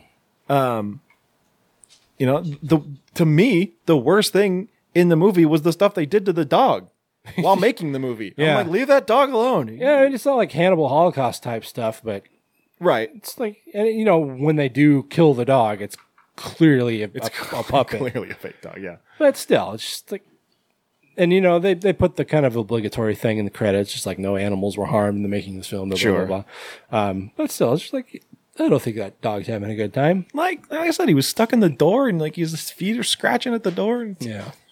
Um.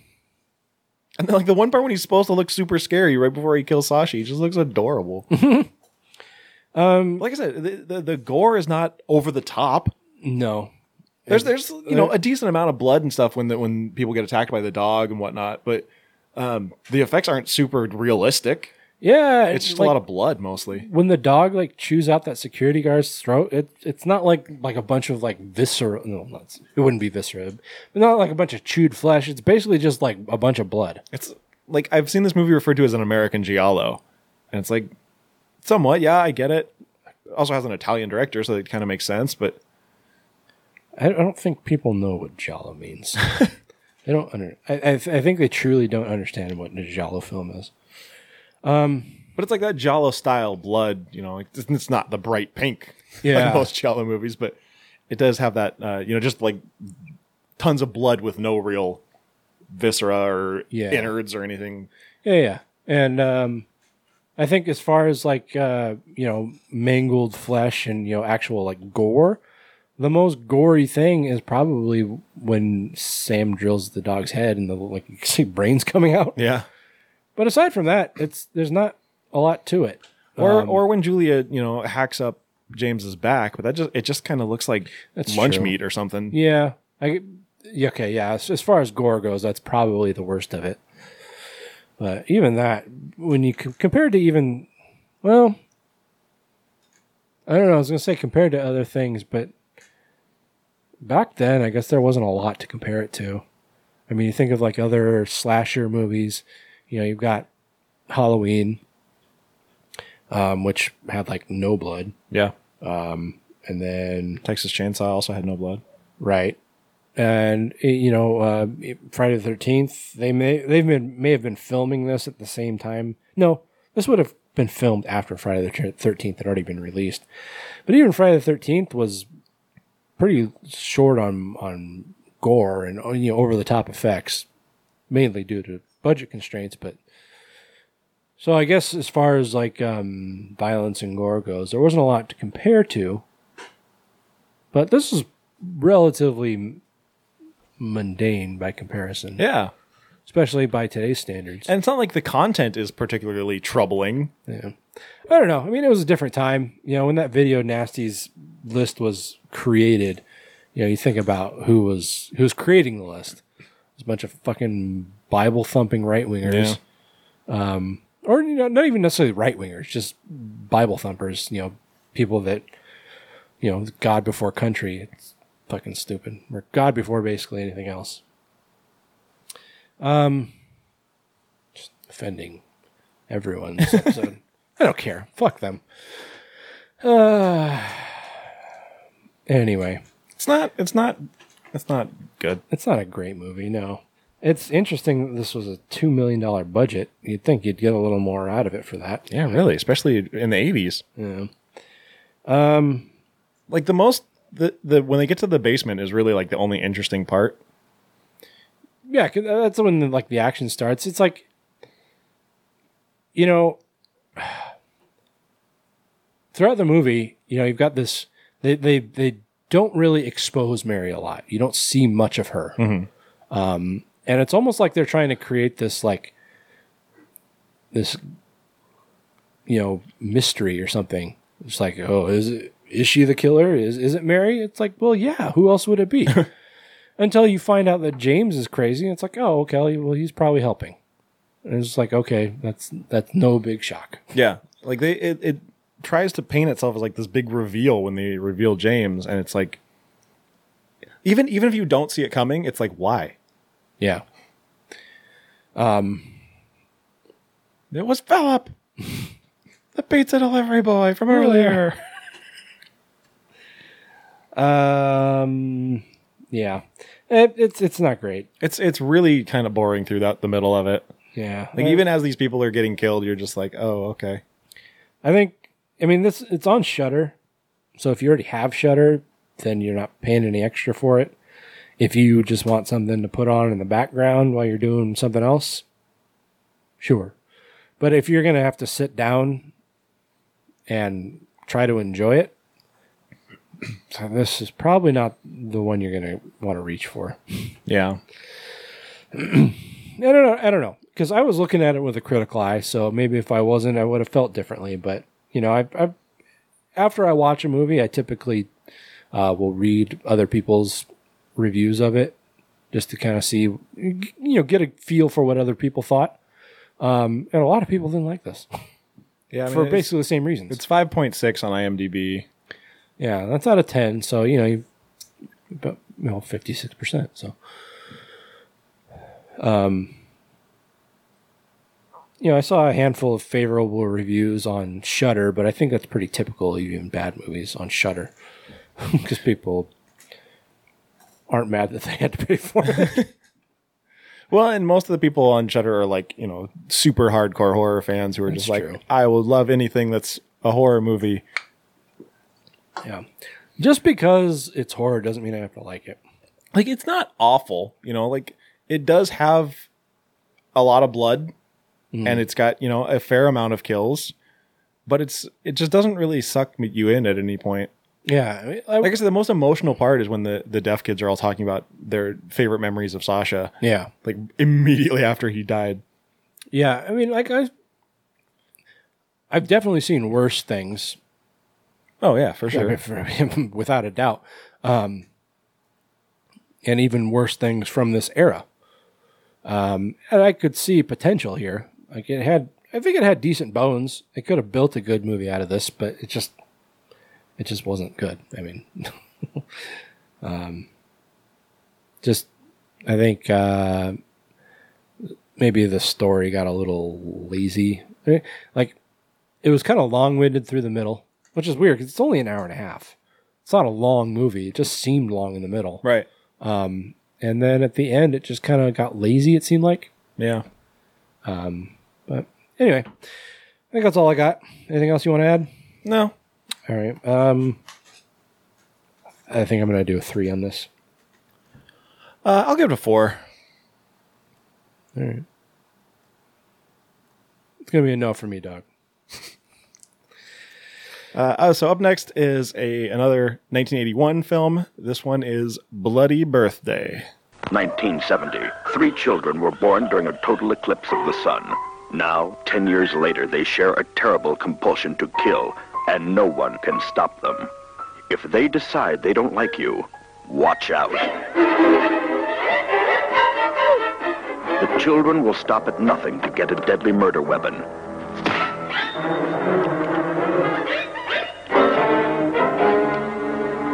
And anyone can be their victim.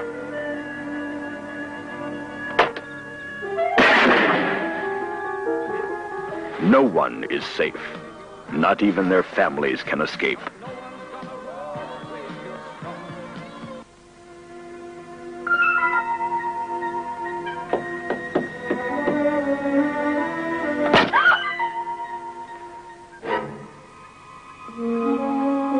Bloody Birthday.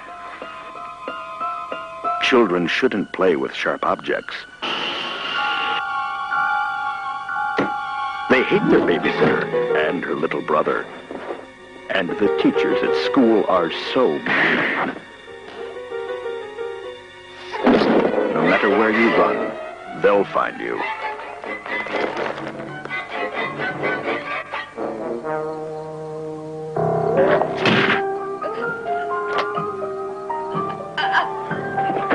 There's no escape.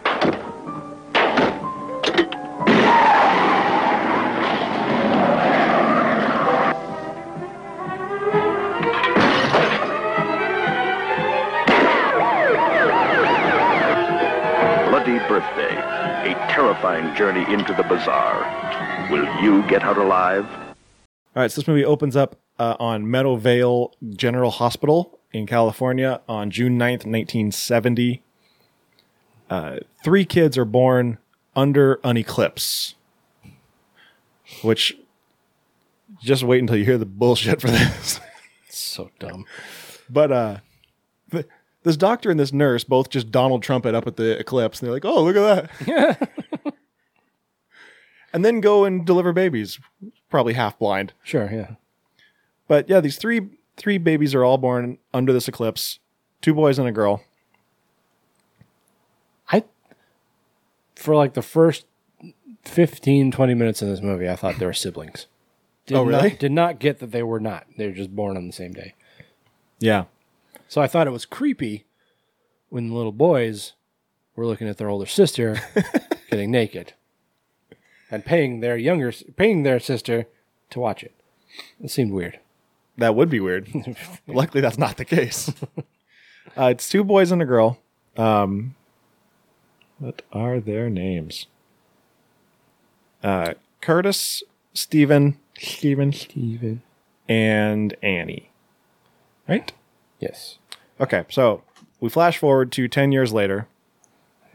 You, you do you recognize Curtis? Uh, I thought it was the guy who played young Josh in Big, but it's not. No, it's uh, the guy from uh, Parker Lewis. Oh, really? Mikey. I saw he was also in Cujo. But I don't know who he played. God, it's been so long since I've seen Cujo. I don't, I don't even know. Yeah, I like. I legit was certain that this he that he was the kid that played young Josh in Big.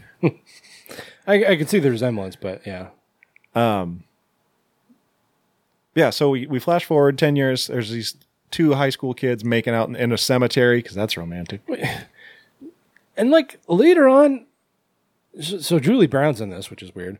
Um, I mean, Not downtown, not downtown, but Earth Girls Are Easy, Julie Brown. right? And you know, this movie came out before that, Yeah. and I'm pretty sure in the credits, like the opening credits of Earth Girls Are Easy, it says introducing Julie Brown. it's like, but she's a. She was already in a thing. I just assumed that was her first movie, but then I saw this, and I'm like, well, that doesn't make sense. Yeah. Right. Was she the one that said wubba wubba wubba?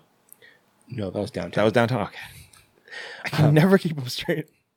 But uh, yeah, she's later in the movie. She says that like uh, it's like, oh, me and so and so would make out in the in the in that cemetery all the time. It's like, why? Why, is this a that thing? but, but yeah, the guy uh, Duke, he starts trying to take the girl's top off, and she's like, "No, what if someone sees?" And he's like, "We're in a cemetery at night. Like, who's gonna see? Fucking zombies." but she's like, you know, no, we need to go somewhere more private. So Get those tits. so they jump in an open grave. it's totally practical. Absolutely makes sense. I kept waiting for her to be like, let's at least go inside that old mausoleum. I think you should give it to her, senor. this guy's gonna be picking my teeth out of his dump. um, but yeah, so now they're like they're fooling around in in, a, in an open grave, and someone starts throwing dirt on them. And uh, What the fuck? and Duke's like, this guy's gonna be picking my teeth out of his dump. uh, but he gets killed with a shovel, and the girl gets strangled with a jump rope. Which like I, was- I I give it credit where credit's due. That like when she was, they're strangling her, it actually looked fairly real. Yeah. Uh, the next day, uh, we cut to this school, elementary school, and there's this sheriff talking to kids, and he's like, "Kids, why should you always cooperate with the police?" And I'm like, "Fuck you, pig! fuck you." I'm not cooperating with shit. I know my rights." Uh, like, sorry, sorry. Had a flashback. or a flash forward. but you know, Curtis is like, because police are here to s- serve and protect. And Bullshit. And then uh, Serve and protect themselves. this little kid Timmy is like, "You fucking bootlicker."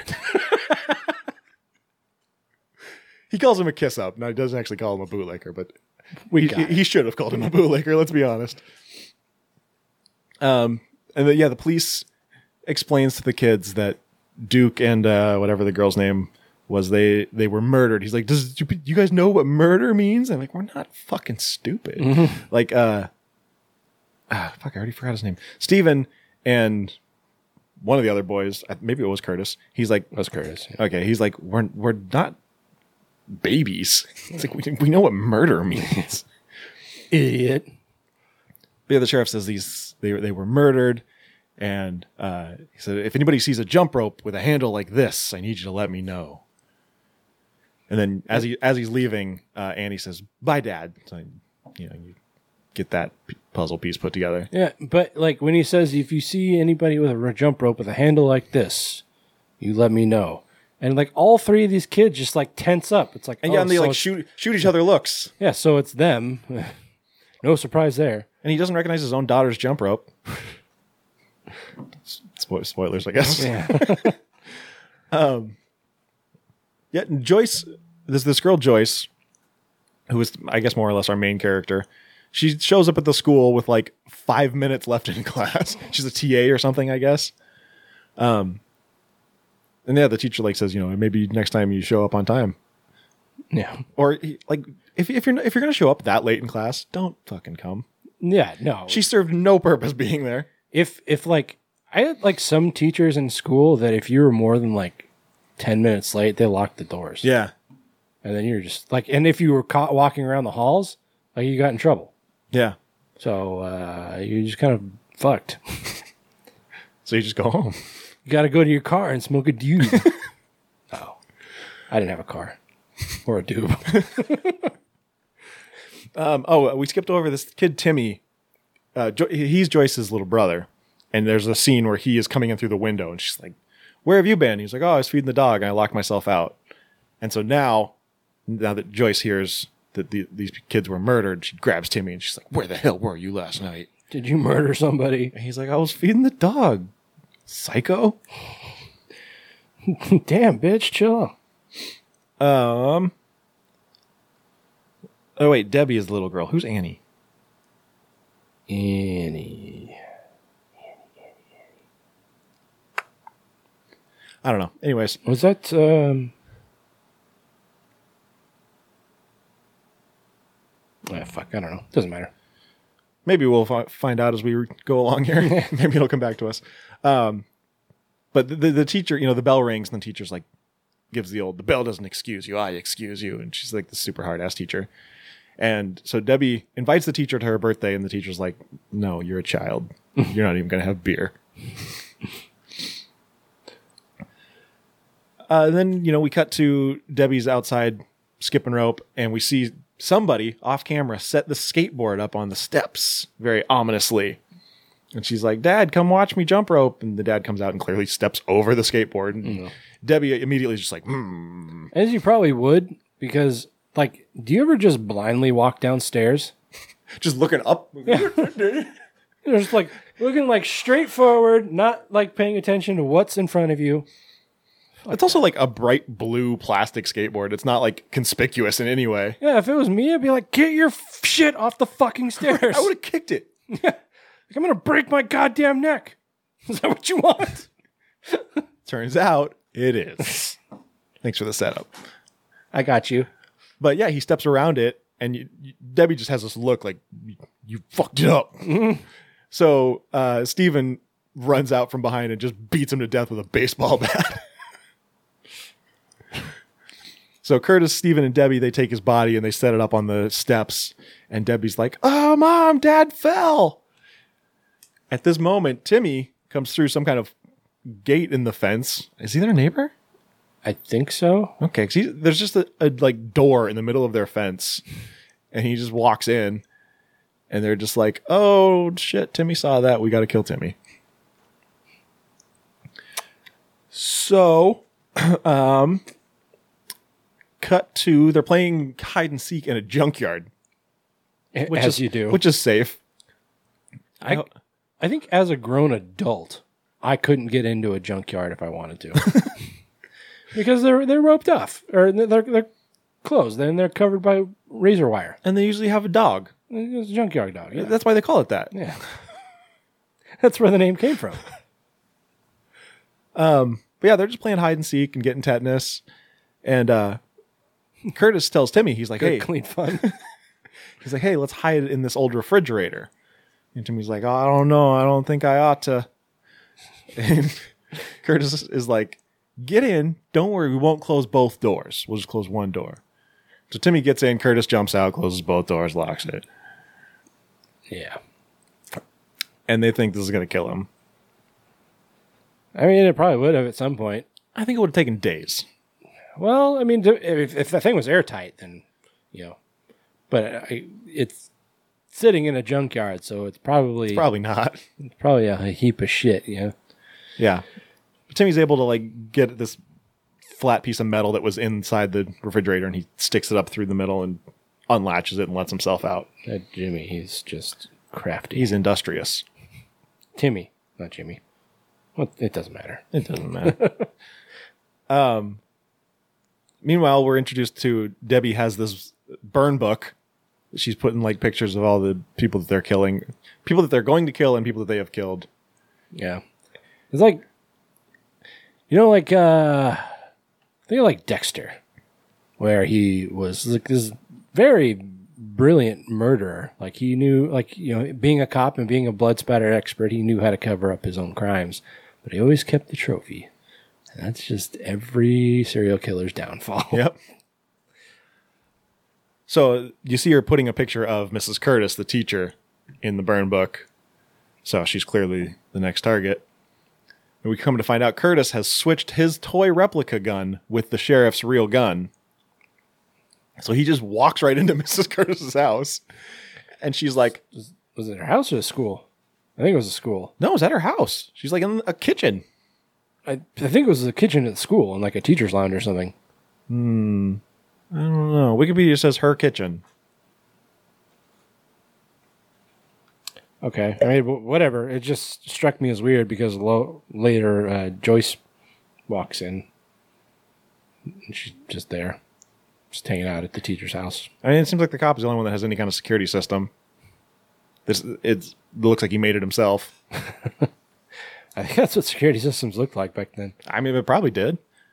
But yeah, uh, Curtis just walks in to her kitchen and he points the gun at her, and she's like, "Damn it, Curtis! if you bring that toy gun to school again, you're gonna be suspended or something." Is it, everybody said they never nobody Replica, said, replica, yeah. yeah. Nobody said toy gun. They always said replica. And was why are they saying that? that Yeah, I found that odd too. But so Curtis just like, okay, I won't bring this replica to school anymore. Blap, blap, blap. he, just, Smoke he, you, fool. he wraps it in a towel and then shoots her. Is it supposed to muffle the sound or something? Yeah, I guess it was, it was supposed to be some kind of like compressor or something. But Um, stuffs her body in a closet. Uh, Joyce ends up finding it, and she's like, she's all shaken up, and so she goes home. And there's a note from Timmy saying he's in the junkyard, even though she sp- explicitly told him, "Don't go to the junkyard and don't play with those kids anymore because they're bad news bears." um. So she goes to the junkyard, and the kids run her down with a car. This is probably my favorite scene because like the only one that actually has any tension. It's not just like boom, you're dead. yeah, Also, uh, Steven is driving the car with a uh, pillowcase on his head, right. and every time they would cut to like the outside of the car, it was clearly just a grown adult. Oh yeah, definitely. but Curtis is like on the ground pressing the pedals. Yeah, and like they crash the car, and you know, Joyce narrowly uh, uh, avoids death. They crash the car, and like Curtis being down in that footwell, he'd be dead. Oh, most definitely. He's, he's a dead guy. Yeah. um, and I mean, uh, Steven probably would have been thrown through the windshield. Oh yeah, I don't think he had a seatbelt on. probably not. Stupid kids. Um, They probably don't wear masks either. he, well, he had a hood on, I guess that counts. covered his entire head except for his eyes. Um, do do do do do. Cops show up. Joyce tells him what happened. Blah blah blah blah. Um, do do do do. yeah, it's it's not in here, but like Tony said earlier, there's a scene where Curtis and Steven pay Debbie twenty five cents to watch Julie Brown get naked and dance around. Yep, it's not so bad. It's it's it's a fairly long scene. It's weird. She's like dancing and wa- she's like watching herself dance in the mirror as she's like stripping down. Yeah. Like, I don't, I don't get that. And hey, hey, hey, hey, ladies out there, if you've ever done that, let us know. Uh, not just not because we're creeps, just I want to know why. They're gonna be like, "It's send video." Nudes or it didn't happen. um, but uh, yeah, I don't, I don't get it. Not so bad though. Yeah, she uh, like because even like in er, she was like really sm- small. She was tiny, and even in like Earth Girls Are Easy, she looked like she had I don't know put on weight or something. Yeah. Yeah, I almost didn't recognize her. Earth Girls Are Easy It was only like what eighty five, so it's sounds about right. Four years later. Um, so Joyce is like super into astrology, and this is where we get this bullshit where she's she's reading through this book and she says that oh you know Debbie Curtis and Stephen they were all born during an eclipse, and the eclipse blocked Saturn, which is the planet that uh, controls empathy. Yeah. So, So- these kids have no empathy, and that's why they're serial killers. Yeah. Because Saturn was blocked. Yeah, not because they coincidentally all have the same mental defect, is because of a, a planet. because of Saturn. Because they got no Saturn. Right. They got, they got no Saturn in their juju. Uh, meanwhile, while they're doing this, Curtis is outside with a revolver, like ready to kill him. But then he hears a noise or something, and so he goes and he kills this couple that are fucking in a van. Was that was that Annie? Maybe. Sure. Let's let's Oh, I think Annie. I think Annie was the girl at the beginning that was with Duke. Oh, I think that might have been Duke and Annie. Okay. But like these two, they're like she's she's naked already. They're they're about to fuck, and she's like, "I heard a noise. Go check it out." And the guy does what literally any guy would do, which is go, "Nope, don't see nothing." As They- we were, They like it's so weird. Like they pull up in his fucking shaggin' wagon. It's just like this rape van with no windows. Um, they just pull up to this neighborhood street, pull over to the side, and park, and then just immediately jump in the back and strip down naked and start fucking. It's like, wh- where's the foreplay, guys? Teenagers. where's the know. romance? Eh, teenagers don't know anything about foreplay. also, why would they just park in a neighborhood? Go park behind a Taco Bell or something. Like, Or drive out to the fucking woods or the graveyard. Well, no, people people die there. uh, so after that, flash forward to the big birthday party. Which is weird. It's weird because uh, the girl's dad was just killed, um, and they still had a birthday party. Yeah, and there wasn't really much talk of it. Nope. I thought that like There the- was no grieving. There was no like, oh, I wish your dad was here to see this. It's all just like, woohoo, birthday party, right? and it's like it must have happened very quickly because I don't know about you, but in my experiences dealing with funerals, uh, it's usually about a week later. Yeah, give or take. So, and then like then they had the birthday party. Like so, it's like you waited a week to have a funeral, and then probably like a, a couple of days later you had a birthday party. This doesn't And you sh- act like nothing happened. yeah, it doesn't strike anyone as weird. Except for um, what's her face, uh, Joyce? Mrs. Mrs. Brody, um, Debbie's mom. Oh yeah. She kind of has a, a, a Well, she's the widow. breakdown, yeah.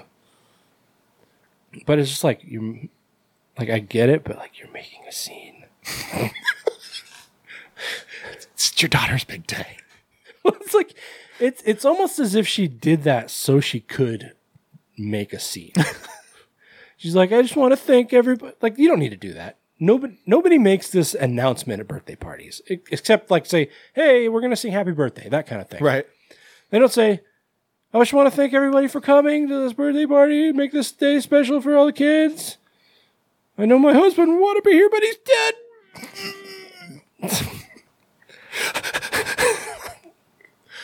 it's like, uh, I don't know. She she's not given a name. Uh, I don't know. I can't, I can't think of a name. I can't think of a name. I can't think of a woman's name. Betty. Be- Betty, you're making Betty Nugs. Betty Betty Nugs. I made that joke the other day and she didn't get it. Of course not. Wife, who's named Betty? Who? Somebody named somebody Betty. Who, who was it? Right, Ryan Reynolds and Blake Lively named their their newborn infant. They named their infant Betty Nugs. Yes, Betty Nugs Reynolds. That's awesome. But it's it's 2020 and or, and people are naming their kids Betty. All right, Inez. yeah. What do you think of Mabel? There's just like names that you just like. It seems like you just don't name kids that anymore. She's watching Grey's Anatomy and these people name their kid Harriet. It's awful. Like, Betty feels like it should be short for something. I think Beatrice? Beatrice, I think so. Beatrice. um, Uh, anyway, so we are off course. Okay. so they have like four cakes, and So, so many fucking cakes. uh, Julie Brown, she's cutting up a cake. She's like, "Hey, I need another cake. Can you go get me another cake?" So Joyce goes, and Curtis is in there. He's just like slathering. Is the only word I can think of. Slathering this cake with frosting. Basting. And Joyce is like, "What the fuck are you doing, you little shit?" Like she freaks out on him. And he's like, "I'm putting more frosting on the cake. Like, calm your shit. Chill the fuck out. It's my fucking My, cake. exactly, it's my fucking birthday." I like frosting. But then she like she takes the cake, and when she comes back, he's doing the same thing to the other cake, but he's holding something behind his back. She's like, "Oh, what do you got there?" And he drops it. It's ant poison. You know, ant poison. Never seen ant poison in my life. I've never seen exclusively ant poison. It's always been like ant, roach, and bee, Right. Or ant, ant, roach, and spider, just bug poison. Like- and it never says poison. No, it's like repellent. Yeah, They could have gone with rat poison, the old tried and true. Yeah, people never see it coming. But she starts running out. She's just smacking cake out of people's hands. She's like, "Don't eat the cake." It's people. She's like, "It's poisoned." It's like, God damn it, Joyce! Now you're making a scene. And some old guy is just like sticks his finger in it and eats it. He's like, "That's not poison. you silly That's bitch. buttercream." And he's like, "Curtis, eat it." And Curtis just takes a big spoonful and then he like looks Joyce right dead eyes and just, "Mm, "What do you think now, bitch?" Somebody in the background. "Well, I don't want to eat that now. Put his fingers in it. It's disgusting. He's a child. I don't know where his hands have been. And Joyce is just like, You did this on purpose. You did this to make me look crazy. Me no crazy. Um so oh man, where's it go from there? what happens after that? Um, I think they they decide Joyce has got to die. Yes, for sure. Um and then oh, uh uh Beverly, which is Julie Brown, Debbie's sister, finds the burn book and is like, Oh my god, my sister is responsible for killing all these people. I, does she make that jump? I think she just says you're a fucking psychopath and tries to. That's show it to the true. Yeah, she's just like, oh, you're like commemorating these deaths, and yeah. and tells the mom, and she's like, oh, that's Curtis's book. Just immediately throws her friend under the bus. Yeah. her birthday buddy. But I guess you know she has no empathy because of Saturn, so yeah. she has no Saturn in her She- life. she has no Saturn in her life. so she doesn't even care about her friends, and she's just you know, like, you need y'all need some Saturn Y'all- in your y'all life. need some Saturn. That's a T-shirt. Copyright Grave Plot Podcast. Patent pending. Um. So, uh, yeah. So Debbie ends up she she kills Beverly with she shoots her with an arrow through the glory hole, and uh, I think it's funny that Joyce somehow spotted the glory. The, the glory. Um, when they first like found it, my brain did not go to people because the the height of it, I'm like, that's a glory hole. I know a glory hole when I see one. Um, but uh, like she shows it to her, and then does nothing about it. like doesn't doesn't put like a shelf in front of it, or, or like a, or even like hang clothes in front of it. yeah, patch it up. Something. Even a poster or Yeah, something. Like, put a piece of masking tape over it or something. D- no. It's like, well, maybe I kind of like it. I mean, she did like she did dance around. so- Yeah. Um, For all the men folk. shaking her little behind. uh, yeah, Debbie kills her, shoots a bow and arrow through the glory hole, calls Curtis and Steven, says, Hey, you know, I killed my sister. Come help me hide the body. So they come and, uh, you know, they, they help her hide the body. And then, um, th- they kill the mom at some point, right? Who, who's Uh, Debbie's mom. No, no, no. No, she lives. Okay.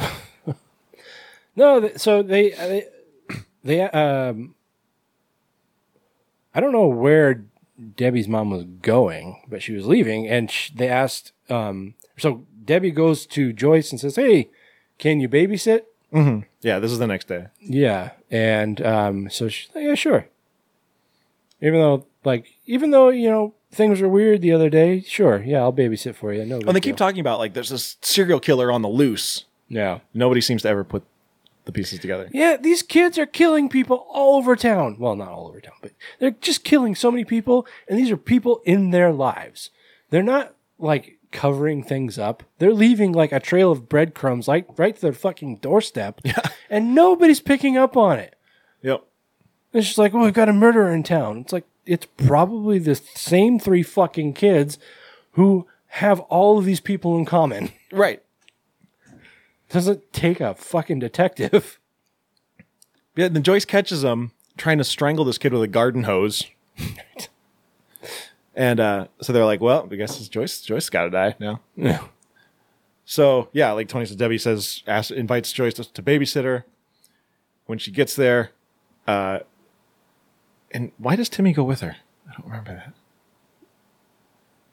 Because you can't stay home alone. I guess. Yeah. Because their their their parents are gone somewhere. It's never. I don't think it's ever really clear where they are, but they're not home. Yeah. So yeah, so Joyce and Timmy go to Debbie's. The three sociopaths, um, they attack them, and they, th there's this big, you know, fight scene where they're going all over the house trying to kill each other. Um, and Look at Curtis. He keeps shooting this fucking forty-five revolver. It's like, and he's shooting it with one hand. I don't think I could shoot a revolver that big with one hand. Right. Well, well, I mean, it wouldn't break my wrist, but you know, not accurately. Especially that's the thing. This kid's probably never shot a gun before in his life, and he keeps hitting his like targets like dead nuts. And he's until with- until this final scene, right? He can't hit the broadside of a barn. Yeah, when it's important to the plot. Um, but it's like that gun would probably either break his wrist or kick back and hit him in the hit him in the fucking face. Yeah, or knock him down or something. or both. Yeah. Um. Anyway, Yeah, he's just like fucking cap cap. Charles Bronson and shit. Uh, I was gonna say Dirty Harry, but sure, yeah, same same diff. uh, they trap Steven in a crate or a, a, uh trunk of some kind. Um, and then they end up tying tying up Curtis. Did I say Curtis first time? Uh, they drop Steven in the yeah. trunk and then they tie up Curtis. They hogtied him. yeah. And Debbie escapes just as her mom pulls up. Gets in her mom's car and is like, "Oh my god, uh, Curtis and Steven were the ones killing all these people, and I had nothing to do with it." You know, they're gonna try to blame me. And then like the cops pull up and they just dip out. like, wait a minute, what? and they arrest Curtis and Steven. And Curtis gives this like wry little smile to Joyce and Timmy, just like, I'll be back no, you won't. in bloody your birthday. And then we cut to uh, Debbie is apparently her and her mom ran away, and they are they changed their names. And it's, her mom's like, "You're you're gonna be a good girl from now on, right?" And she's like, "Yes, ma'am. I'm I'm your good little girl." totally. And then it pans over and it looks like she already killed some maintenance worker or something. Yeah. Roll credits. So there's that. It's not bad. It's better than the other one. Yeah. I'll give it that. Um, It's interesting because it's it's kind of like a slasher, but it's like it doesn't really have the like dirty hands of like a Jason. You know, like you don't really see like them getting down to business. Yeah, There's I a lot of a lot of people get shot with the gun. yeah, you know they're they're kids, so you can only do so much. Right. Um, yeah, if they were like strangling people and stuff, you'd be like, all right, come on. well, they did strangle someone. They tried to strangle Timmy. well, I, I meant grown ups. Oh, got it. Yeah. Yeah. It's like I was throughout the entire movie, I'm like, all right, well, it's going to come to a point where they're going to like have this like final, final battle. And like maybe somebody's going to die. But how are they going to pull that off? Because, you know, you can't just, you can't just have like a, a grown woman beating a child to death. um, but yeah, it's it, it it's not bad. It's it's it's a little clunky and it's it doesn't age well. I don't think, but um, overall it's all right. The kids were a little. I don't know. The kid, the, with child actors, you know, you kind of um, It's like a learning curve. yeah, you- kind of uh, scale back your expectations, I guess. But you know, it was, it was very clear that they weren't super experienced, and so it was Mhm. just their acting was a little up and down. Um, I will say the pace of this one was was much better than Madhouse. Like this this one actually like kept me engaged throughout the whole movie, whereas Madhouse I was like dipping out in the middle. Mm-hmm. Um, but I mean, I don't. It's not a super strong movie. Like I don't know that I'd ever really have an interest in watching it again. But it's fine for what it is. The story, there's not like a lot of loopholes, or you know, um, not loopholes, but story- Plot holes. Plot holes. Um, so I mean, and with with stuff like that, like movies like this, that's that's uh that tends to happen. It's just you know giant fucking plot holes, and it's just like fuck it, put it in the can. Um, but uh, yeah, the the acting was a little clunky. Um, not just the children, the, even the adults were was a little silly. It was kind of like uh, you know, seventies daytime television actors. um, and the, the the plot point of them being like this because of the solar eclipse that was fucking stupid. That was hokey. Like that you, you didn't even need to include that. Yeah. You know what it would have been would have been better uh as far as like you know carving in some depth to the story was get rid of that whole fucking Saturn shit. That's stupid. Astrology is dumb. Um and uh you know, instead like have these three kids just like you know maybe have one or two of them be like legitimate sociopaths uh and have like a third one that just like doesn't know any better. Uh and you know maybe like have a time where there's like a power struggle you know like just you know what i mean? Yeah. like, just like create some inner inner animosity. Because like at, at no like these three were like always on the same page. At no point did they have any breaks in their in their um plans or techniques and it's just like i don't know. It seemed a little too well laid out for children. Yeah. I get that. especially when curtis is like he's like this you know whiz with with gadgets you know and he managed to rewire the security system. It's like get the fuck out of here. He's 10 years old. Shut up Like as far as the Saturn thing goes, I think you could have like you still could have had that they were born in an eclipse and just left out the whole thing about Saturn and just been like, oh, they're this way because they were born in an eclipse. And people like, yeah, you're gonna have people probably like cheese who would be like, but why? What does that mean? That doesn't mean anything. And I'd be like, just shut up.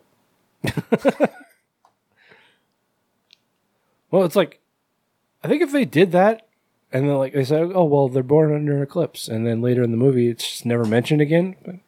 Why'd they do that? I think that, that served no purpose. Like I said, it gives you a reason. You don't have to explain the reason. It's just, oh, they're crazy because they were born in an eclipse. What does that have to do with anything? I don't know. Just, just does. I'm not a fucking scientist. Um, yeah, it, it- this was probably fine for a, for a, you know, maybe a double feature at the drive-in, yeah, I mean, it's a decent popcorn flick.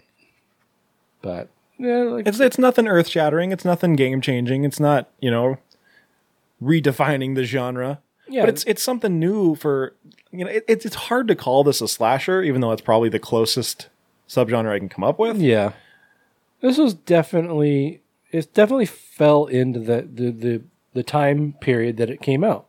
you Yeah, know? it very much feels like a movie from 1981. Yeah. Um, I mean, it had a very similar feel to it that Madhouse did, which came out the same year.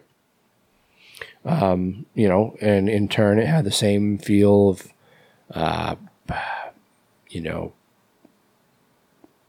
t- to an extent, you know, Halloween and Friday the 13th, which are, you know, you know, down the line, those are like the top tier ones. Um, but th- these these movies were like a dime a dozen back then. Yeah. because everybody was making one. So, and this is just one of those. This is one of those that just kind of was made. It was made very formulaically. Um, you know, probably the the big twist or you know the the, the edge that it had was that they're they, they were children. Um, but aside from that, it's pretty by the numbers, and it's it, it doesn't really stand out all that much as anything special. Um, but at the same time, it's not terrible. Yeah, I mean this is. I was perfectly content watching this. Yeah, it's like I again, like I I don't know that I'd ever watch it again. I don't really have an interest in watching it again. Um, this is not going to be one that I'm going to go out and tell my friends about. um, but whatever. I'm not I'm not mad about it. I guess. Yeah, I mean, I like I said, I I think saying I was content with it is the best. I wasn't like thrilled by it, but I wasn't bored and out of my mind and you know wanting to turn it off. Yeah. So yeah, it's it's you know it's pretty, like I said, formulaic, pretty uh pretty standard for the genre at the time. So if if you're a big fan of that kind of thing, then yeah, this is this definitely in that vein. Mm-hmm. No, uh, that's all I got. Um, I'll give it a six. I think I'll, I'll do a five. It's fine. It's fine. Yeah. All right, guys. Well, that's going to do it for this episode. Uh, we we made it through our first in person episode in four months. Because I mean, it must have been end of February or beginning of March last time. Yeah. Um, we probably would have gotten one more out of it, but did we? No, because I didn't miss an episode because I was out of town. We just we skipped the one Fourth of July episode. Right. Yeah. Anyway, we were gonna we were talked about doing this last episode, um, but I don't know. I don't think we really had a reason. It's just like, yeah, let's do it next I, episode. I think part of it was was being lazy, and then, then a part of it was just abundance of caution. that too. Yeah. Not not that much has changed between now and then, but whatever. Yeah. We'll find out in two weeks, I guess. Just in time to record again. Yeah. Um, all right. Well, that's going to do it. So we'll be back in a couple weeks with a brand spanking new episode uh, for you. Um, we're planning to do our HP Lovecraft episode. At least that's what we have scheduled. Yeah. Are we going to stick with that? I say we we just do it. If we can't get the guests, we can't get the guests. Okay. Yeah, because I don't know. I mean, I'd be willing to do it remotely. I'm just not sure how well it's going to work with two people remotely. Right. So I don't know. We'll we'll play it by ear. Um, but either way, what are we going to be watching, Taylor? Uh, we're finally going to be watching Color Out of Space. Yes. And I, man, I wanted to be like, let's just fucking make it a Nicolas Cage episode. I have no problem with that. But I couldn't find a good Nicolas Cage horror movie we haven't already done. Oh, yeah. I was like, every time a new Nicolas Cage horror movie comes out, we're like, boom, next, next episode. That's, the, one. Jinx, buy me a Coke. Never buy you a Coke. Um, but yeah, so there, there, like, there was one that I looked at, but then like some of the reviews were like, this movie is just boring as shit. so I was like, maybe not that one. Um, so yeah, it's it's probably going to be an HP Lovecraft episode. So we're probably going to part. I, I think I'm going to change and, and partner it with uh, Dagon Okay. because some of the reviews for that other movie I picked were not great. Well, you know, like I've seen Dagon. Yeah, it was a long time ago. Dag, Dagon. Da- Dagon. Um, and uh, I don't remember it being very great, but it's been a long time. So That's the thing for like how obsessed Hollywood is with Lovecraftian films. There aren't a lot of movies that are actually based on anything by H.P. Lovecraft. I wonder if that's because a lot of Lovecraft stuff has some like Really racist subtle stuff in it? racist undertones. And not, not even necessarily undertones all the time. I was gonna say maybe not even subtle. Yeah, maybe it's just overt racism. The guy named his cat the N word. Anyway, um, okay, so uh, catch that in a couple weeks, guys. Get excited because we are kicking ass, Chewing bubblegum. and I'm all out of ass. Wait, no. All right. In the meantime, Taylor, where can people find us? Find us at graveplotpodcast.com, wherever you listen to your podcasts, as long as that place isn't Spotify. Um, but we're literally everywhere else uh, Apple Podcasts, Google Podcasts, TuneIn, uh, iHeart. We're on all those other places. So stop asking me about Spotify. Uh, you can follow us on social networks Facebook, Instagram, and YouTube as Grave Plot Podcast or on Twitter as Grave underscore plot. If you want to contribute to the show monetarily, you can do so at patreon.com slash graveplot podcast. And of course, graveplotfilmfest.com. Keep up with next month or next year's, not next month, oh Jesus Christ, uh, next year's festival. And like I said, uh, submissions will be open August 1st. Dope. Okay, guys. So we'll catch up with you then. Until next time, I am Skeletoni. I am Taylor of Terror. This has been the Grave Plot Podcast, where we're all a little dead inside.